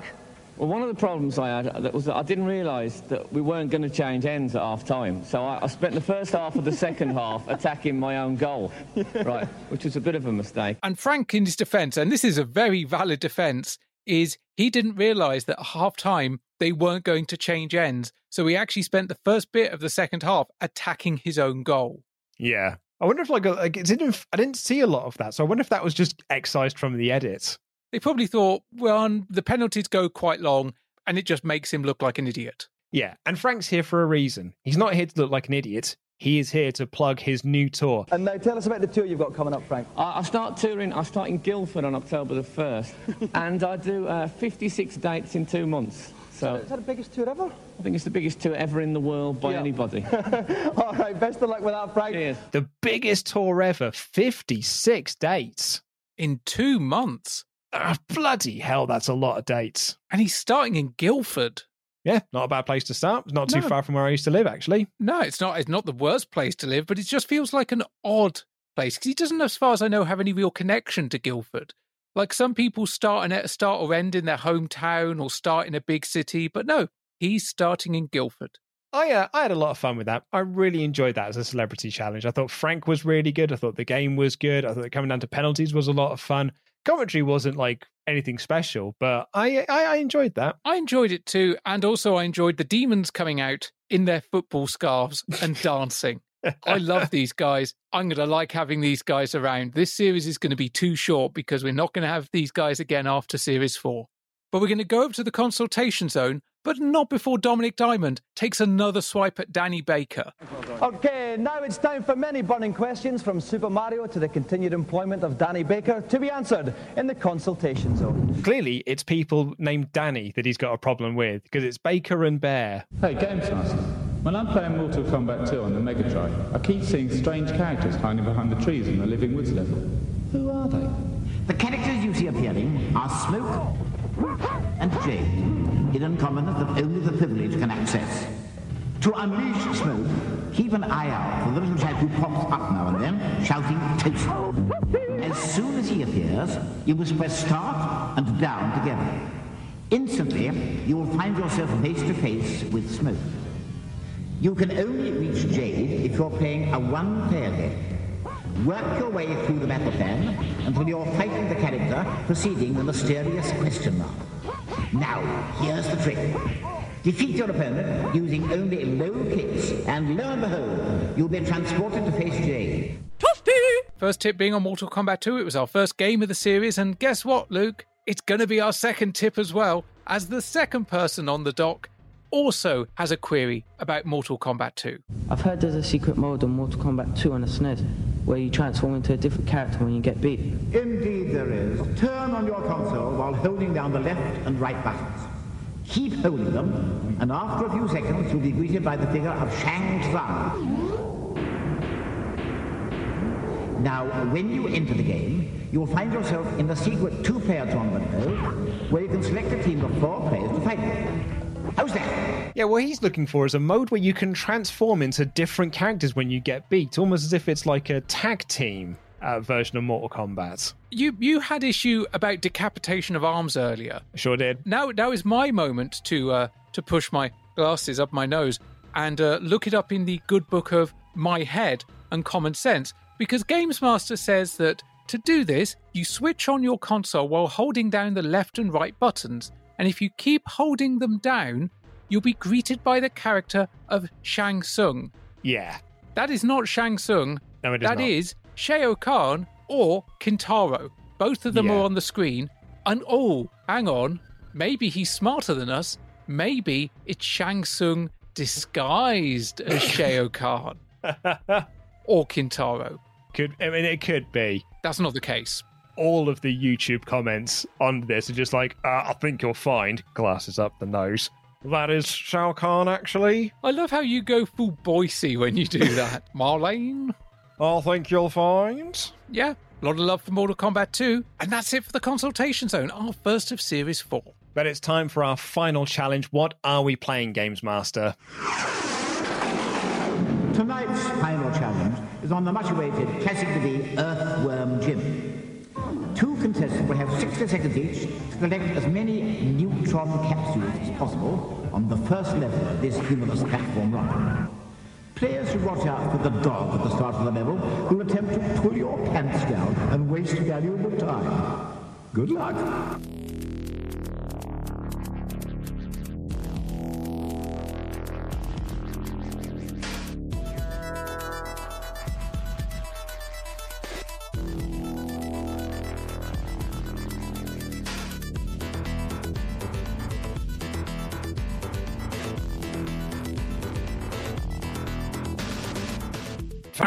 Yes, I love Earthworm Jim. I really, really, really do love this game. I've got no love for the man who created him, but I do love this game. And I, I a bit of a confession at this point as well. I I have cheated somewhat with under consultation over the year or so that we've been doing this. What? Well, I have a swear jar in, in saved when I'm doing the editing where I, I put in video game noises to cover up swears that we do. And I only ever introduce games into the swear jar once the games are released in our timeline. So I've got Star Fox ones now because Star Fox is, or Star Wing has been released in the UK. I didn't do Mortal Kombat ones until Mortal Kombat was out. I did uh, ToeJam and Earl when we had ToeJam and Earl reviewed in Series 1. I've been playing it very much to try and be like it's so it's always in keeping. But pretty much since the start of this, I've been using Earthworm Jim sound effects because they're really good sound effects to cover up. So if you've heard sound effects that sound like this. Ow! Yeah, those are all from Earthworm Jim, and I shouldn't really have been using them if I was going by my the own my own rules that I set. I would be disappointed in you, Luke, if I'd actually noticed. But as I didn't notice, I don't really feel I've got any right to be disappointed in you.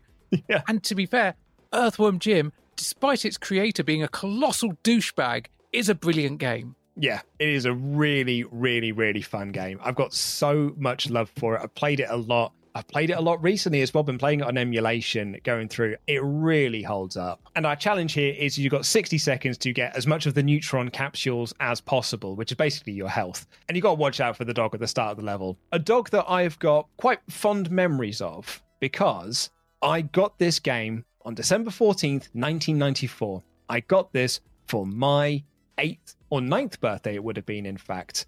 Getting a Mega Drive game was a bit of a rarity for me. I've told, I've said before, but like I got Sonic Spinball for Christmas '93, and that was a big deal because I got a game. But that was the only Mega Drive game that I got between Christmas and my birthday, so I didn't get any other new releases. I think my brother bought Street Fighter 2, but this is it. So we get to like, so me getting a Mega Drive game was a massive, massive deal.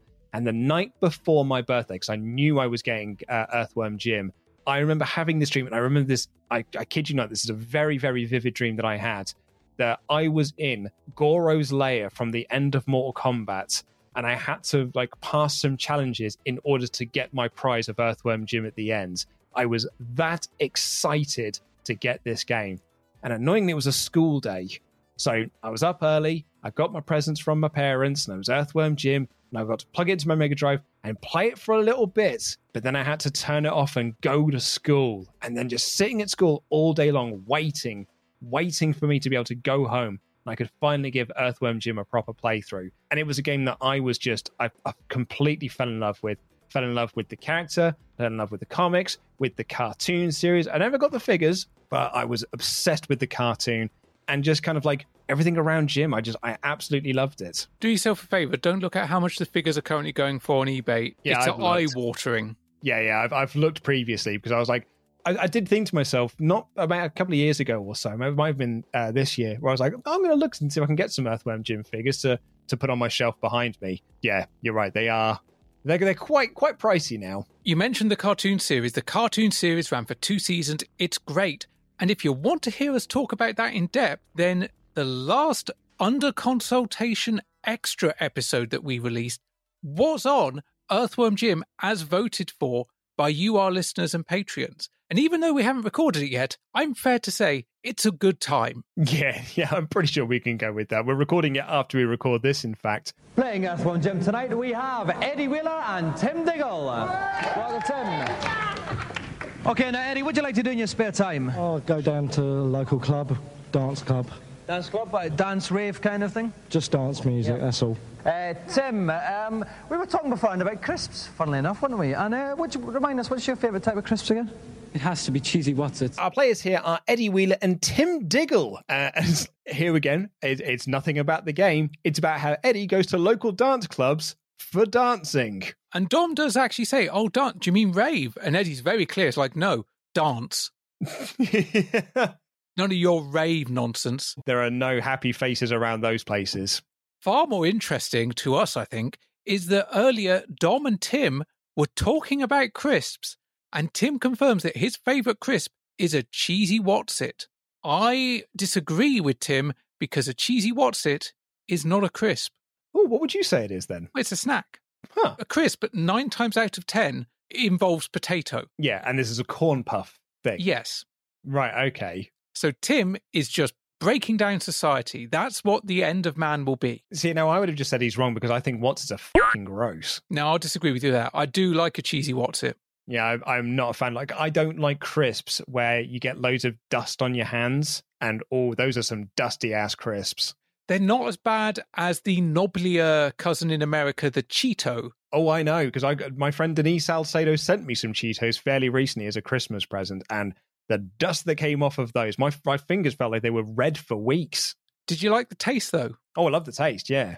But I've got to eat them with like rubber gloves or something so I don't get the crisp dust all over my gross hands. Kinky. but, you know, at this point, we'd expect to be jumping into the game action. But no, we've got a feature about the making of Earthworm Jim. Earthworm Jim is the latest creation from official rich bloke Dave Perry, the man responsible for Aladdin and Cool Spot. Jim starts off as an earthworm, finds a spacesuit, and gets transformed into a superhero. These things happen. As Earthworm Jim battles his way through 30 money spinning levels, you see a cute little puppy dog who turns a bit Rottweiler if you let him get hurt. He indulges in some head to head battles with Psycho Crow, and there's five secret stages known as the Dark Rooms hidden in level 5. But what happens when Jim finally reaches his fairy tale princess? I could tell you, but I'd have to kill you. Groovy. Where we get to put over Dave Perry, but not that Dave Perry. No, we're talking about the man responsible for Aladdin and Cool Spot, and we get a bit of background on Earthworm Jim, who starts as an earthworm, finds a spacesuit, and gets transformed into a hero. That's the plot. That's the plot. And you've got to, you know, they tease the, the big end gag at the end with Princess What's Her Name and the, the cow that you launch right at the start. An ending that I did not discover until many, many years later because further confession time, never completed Earthworm Jim when I was a kid. It's too feckin' hard. It is a tough game. Particularly the Bob the fucking Goldfish level. When you're like trying to get around that water cabin thing, it can proper fuck off. That's well hard. I'm wondering if that's why they showed a little bit of the end sequence because they were thinking, ah, most people will never see it. Because if you get if you manage to get past that, which I can, I had, uh, which I did do, the Peter Puppy level is just as friggin' hard. I love Peter Puppy as a character. Pro- I mean, I love most of the characters in this, but Peter Puppy is a proper Jekyll and Hyde character. And as we'll have already discussed when we discuss it next, he's great in the cartoon as well. So Earthworm Jim is a, it's a, it's a fascinating character to look at because this is Playmates who had massive success with the Turtles in the 80s and sold a buttload of figures off the back of them are now looking at the waning popularity of the Turtles and thinking to themselves, well, what we want again is the turtles. But rather than go the traditional route, which is what toy companies had done throughout the 80s, uh, the mid 80s in particular, into the sort of early 90s, which is we launch a cartoon off the back of it. Playmates were almost like looking into the future to be like, well, no, video games are the now. So we'll get a video game made of our toy line, and that is what we'll use to sell this, and we'll do a cartoon series of it later on. And it really worked out well for them because this became a huge, huge success. Because they were looking at like, you know, Sonic was a massive hit, that and that spawned cartoons and, and toys and the other. And I think it was a really, really smart move on their part. I didn't actually realize until, you know, much later the the way that this game came about. I just assumed it was a game and that game got turned into a cartoon and a toy range and and that was it like you know much like mario did or zelda did. I just thought that was the way it went. But no this was um this was the much more traditional kind of he-man and Jayce and the Wheeled Warriors and that kind of route. Yeah transformers and things like that which was like well we've got a toy. Let's make a cartoon that's based off of that toy that will make the kids go to the store and want to buy the toys. This is the other way around which is like which is a quite a, it's it's a very dangerous thing. Not a dangerous thing to do, but it's a very bold thing to do because you're asking for 50, 60 quid up front for the advertising. Whereas, like a cartoon, yeah, you're, you're spending a lot, but it's then put on TV. So, and kids are already watching TV anyway. They don't have to like put the money down up front to get it and get the marketing. You mentioned there, like Shiny had done a lot of work with Disney and Seven Up to do uh, Aladdin and um, Jungle Book and Cool Spot and things like that. And it was working on those games that kind of gave them the freedom that uh, basically kind of like a, a lot of the, you know, the shackles that were put on them by Disney and Seven Up and things like that are why Earthworm Jim is the way that it is. I found this interview from He Who Shall Not Be Named, who said that the key to Earthworm Jim is that we were cut loose to make our own game for the first time. We'd all done multiple license games from everyone to Disney to 7 Up, so we were confined to a lot of content limitations. When we finally got to make our own thing, I think Jim reflected the energy of the eight shiny guys at that period of our life. We listened to Monty Python CDs, loved They Might Be Giants, Beastie Boys, and Weird Al. I think a lot of the influences were trickling into our taste at that time. And like, you know, Monty Python, There's a lot of like, you know, the ending of the the end gag is you finally get to save Princess What's her name, and she gets crushed by the cow that you launched at the start of the game. That's the big end joke. And even the fact she's called Princess What's her name, which is meant to be a sort of a satire of just like she's a faceless princess. These games have all got faceless princesses that you're you're looking to rescue. She may as well be called Princess What's her name. I mean, I love the start of the game, and I love that to get past this whole like opening segment, you have to launch the cow, and it says cow launched. and given how hard this game was, there was probably like a whole slew of players that just had no idea why they'd launched a cow or what the end game was. I was that player. For me, it was just it was a fun gag. Like I thought it was just there to be a joke of just like cow launched because why not? It's a wacky thing to do in a game. Game was released here in the UK November 1994, and the SNES version came a month later because this game was designed to be a Mega Drive game first, and then was you know ported over to the SNES. And this, the Mega Drive one got an extra level in there as well, intestinal distress, which the SNES version didn't. SNES version, I think, looks nicer.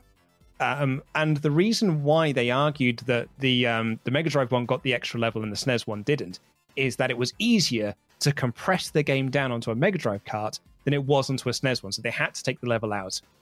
However, that's a massive load of bollocks. That's just always been the story that was told. Nick Bruty, one of the animators on the game, told Retro Gaming Hour podcast that Sega paid for them essentially to put the extra level in. In a way, basically, it was just like if you put the extra level in on just the Mega Drive version, we'll reduce the costs of cartridges so you can make the game cheaper on our systems. So the SNES version gets released a, a month later and it's got less content in there. In the same way that, you know, the Mega Drive version of Mortal Kombat had the blood, the SNES one didn't. And that level was designed, coded, tested the day before the game went to print. So it was literally like a last minute thing. Sega was like, hey guys, wink, wink, nudge, nudge. Here's some extra incentive for you. Put this little extra bit in for us. Absolutely amazing. But hey, guess what? What? There was an Atari Jaguar and Atari Jaguar CD port done and finished. And then it was never released because the guy who was doing it left. Doesn't work quite as well when you do it, does it? Yeah, Yeah, I know. I just never got to do it in the in Series Three. Anyway, the prototype said to be lost to time, so that's never going to get released. It's had various releases over time. Like GBA got a version of it, which isn't very good. There was a HD remake of it, which is all right. We are getting a new game for it though, and this is something that kind of like I never knew this was this was happening. You mentioned earlier how the creator of this game you don't want to support anything that he's doing.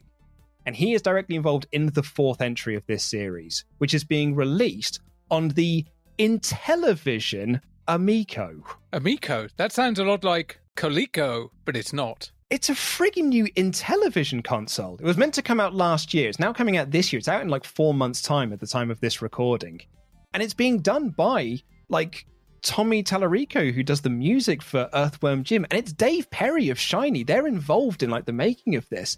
And it's got like a new remake of ToeJam and Earl. It's got remakes of Tron and Burger Time and Asteroids and Pong and Centipede. It's a 2D machine, and it looks like an updated version of the Intellivision.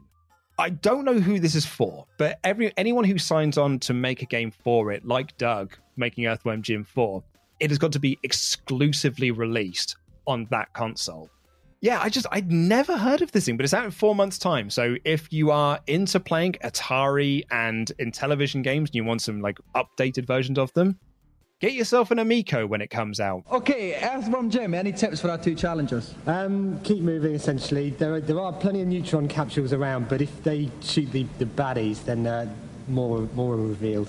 Okay, then. But I think that's like that's kind of enough history on Earthworm Jim. We can talk about like the sequels and stuff maybe at a later date if it, it comes up again. But we have got to get into this challenge. And Simon Bryan of the One is in the booth with them to talk about like where to find all of these neutrons and stuff. And oh, it's so much fun watching these lads play this game.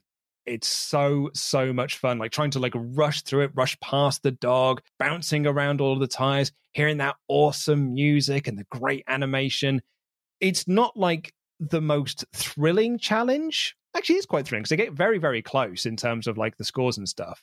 But it is, it's so much fun to watch. And it's also so familiar because no matter how good you are at this game or aren't, you know this first level well. You know you've got to kind of lasso yourself over that chain to climb across the pit with the dog in. And if the dog catches you, he pulls your trousers down. He can also sap your energy because Eddie, who's up first, he avoids the dog to the most part, but doesn't avoid the spikes. Yeah. And therefore, his energy is soon down to 44%. At that point, he's collected one neutron. Yeah, he doesn't. He does much better after that because like he had twenty with about twenty seconds to go, and I was like, "Oh, hello, mate. You need to start. you need to start doing better than this because you are at a rate of one a second at the moment." He has thirty six when all is said and done, and like thirty six feels like a really, really good score to get.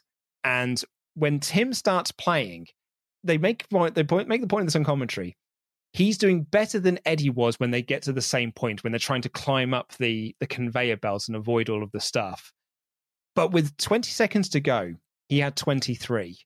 With 2 seconds to spare, he is about to lose this challenge and he finds this huge cluster of them and gets up to 38.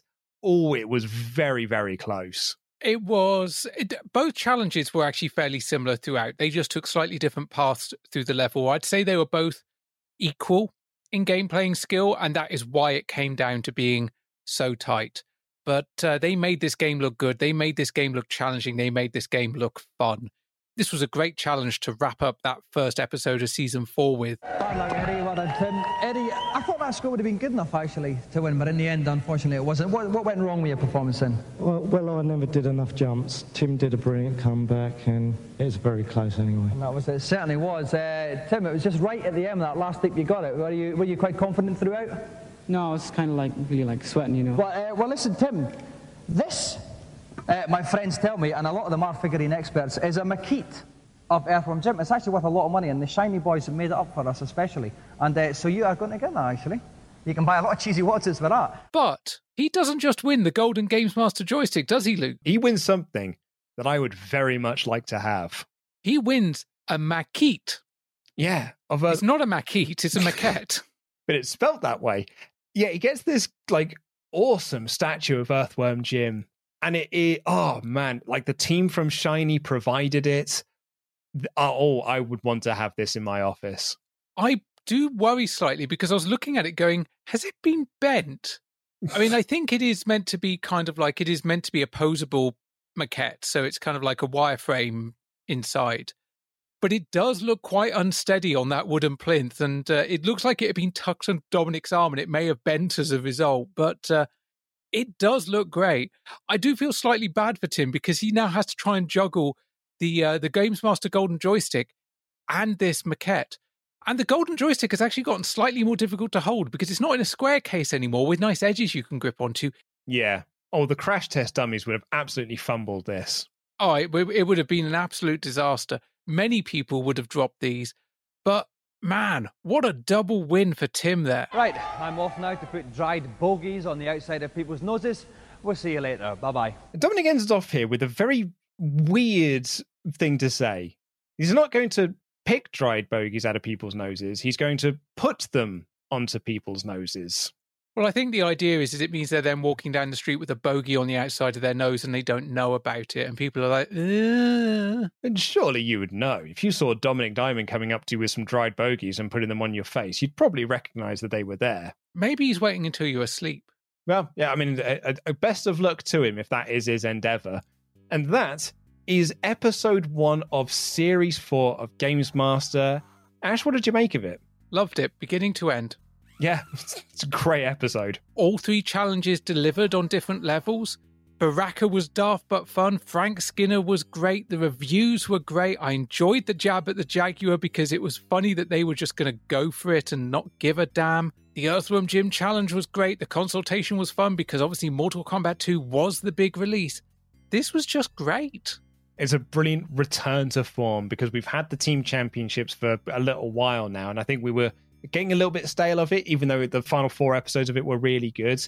I think we were ready to get back into Games Master, an old Games Master, and proper Games Master, and this was a great return to form. Loved all three challenges, loved the reviews, loved the feature. Yeah, I just loved everything about this episode. This is uh, a high 90s for me. I'm going like 90s, 90. I'm going to go 95. I'm going to push to 96% actually. I really, really enjoyed it. I'm going to go 94. 94 is where I'm at on this. I'm going to give it the same as Mortal Kombat got. I'm not going to give it quite what, you know, the magazine gave Alien vs. Predator, but I'm going to go 94%. But that is going to wrap it up for this episode. Thank you all so much for listening. You all rule. And you can get in touch with us on social media channels at UnderConsolePod on Twitter, at under.console on Instagram, or you can send us an email to feedback at underconsultation.com. Or if you want to interact with us in real time, maybe get a bit of a chat on with us, with other listeners, with Patreons, with whoever, you can join our Under Consultation Discord, where people hang out at all times of day and night and have a good old time talking about Games Master, games, movies, television, music, pogs. There's all sorts going on. And if you want to support this podcast monetarily, you can do so over at patreon.com forward slash under console pod, which will give you access to UCP Extra, where we review the animated series of Earthworm Jim. We've also done Real Ghostbusters, done other 90s shows like Funhouse, Nightmare, Finders Keepers, whole lots of fun, prizes to be won, and you'll also get our monthly community podcast, Under Console Nation, where we chat the breeze. You can ask us questions. It's a really, really fun time. And if you back us at £5 or more, you get next week's episode one week early and ad free. And at the £10 level, you get an extra bonus. Ash, what do they get? Or they get a Patreon exclusive mug which contains Patreon exclusive stickers, Patreon exclusive badges, retro trading cards at the moment, the Mighty Morphing Power Rangers, retro sweeties, and £5 off our Under Consultation t shirt, which can be bought along with other mugs, stickers, and badges at our website, underconsultation.com. And a shout out to those £10 backers Xanderthal, William, Simon, Sean, Robert, Rich, Nick, Misha, Matt, Joe, Jamie, Gordon, David Palmer, David Fisher, Cliff, Alexis, Adam Warrington, Adam D, Colin, and Carol. Thank you so, so much for listening. We will see you in seven days' time as we continue our journey through hell with episode two of Games Master, series four. Take care, everyone. Ta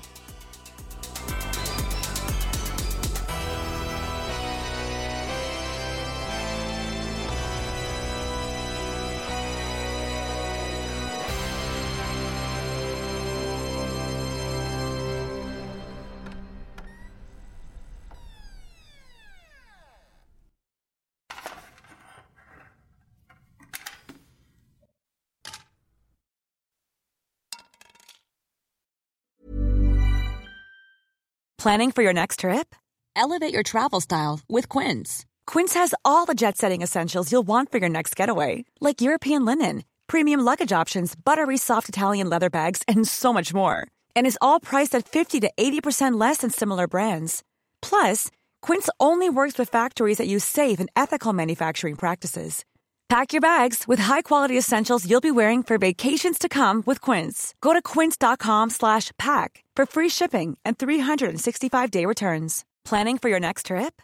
Elevate your travel style with Quince. Quince has all the jet-setting essentials you'll want for your next getaway, like European linen, premium luggage options, buttery soft Italian leather bags, and so much more. And is all priced at 50 to 80% less than similar brands.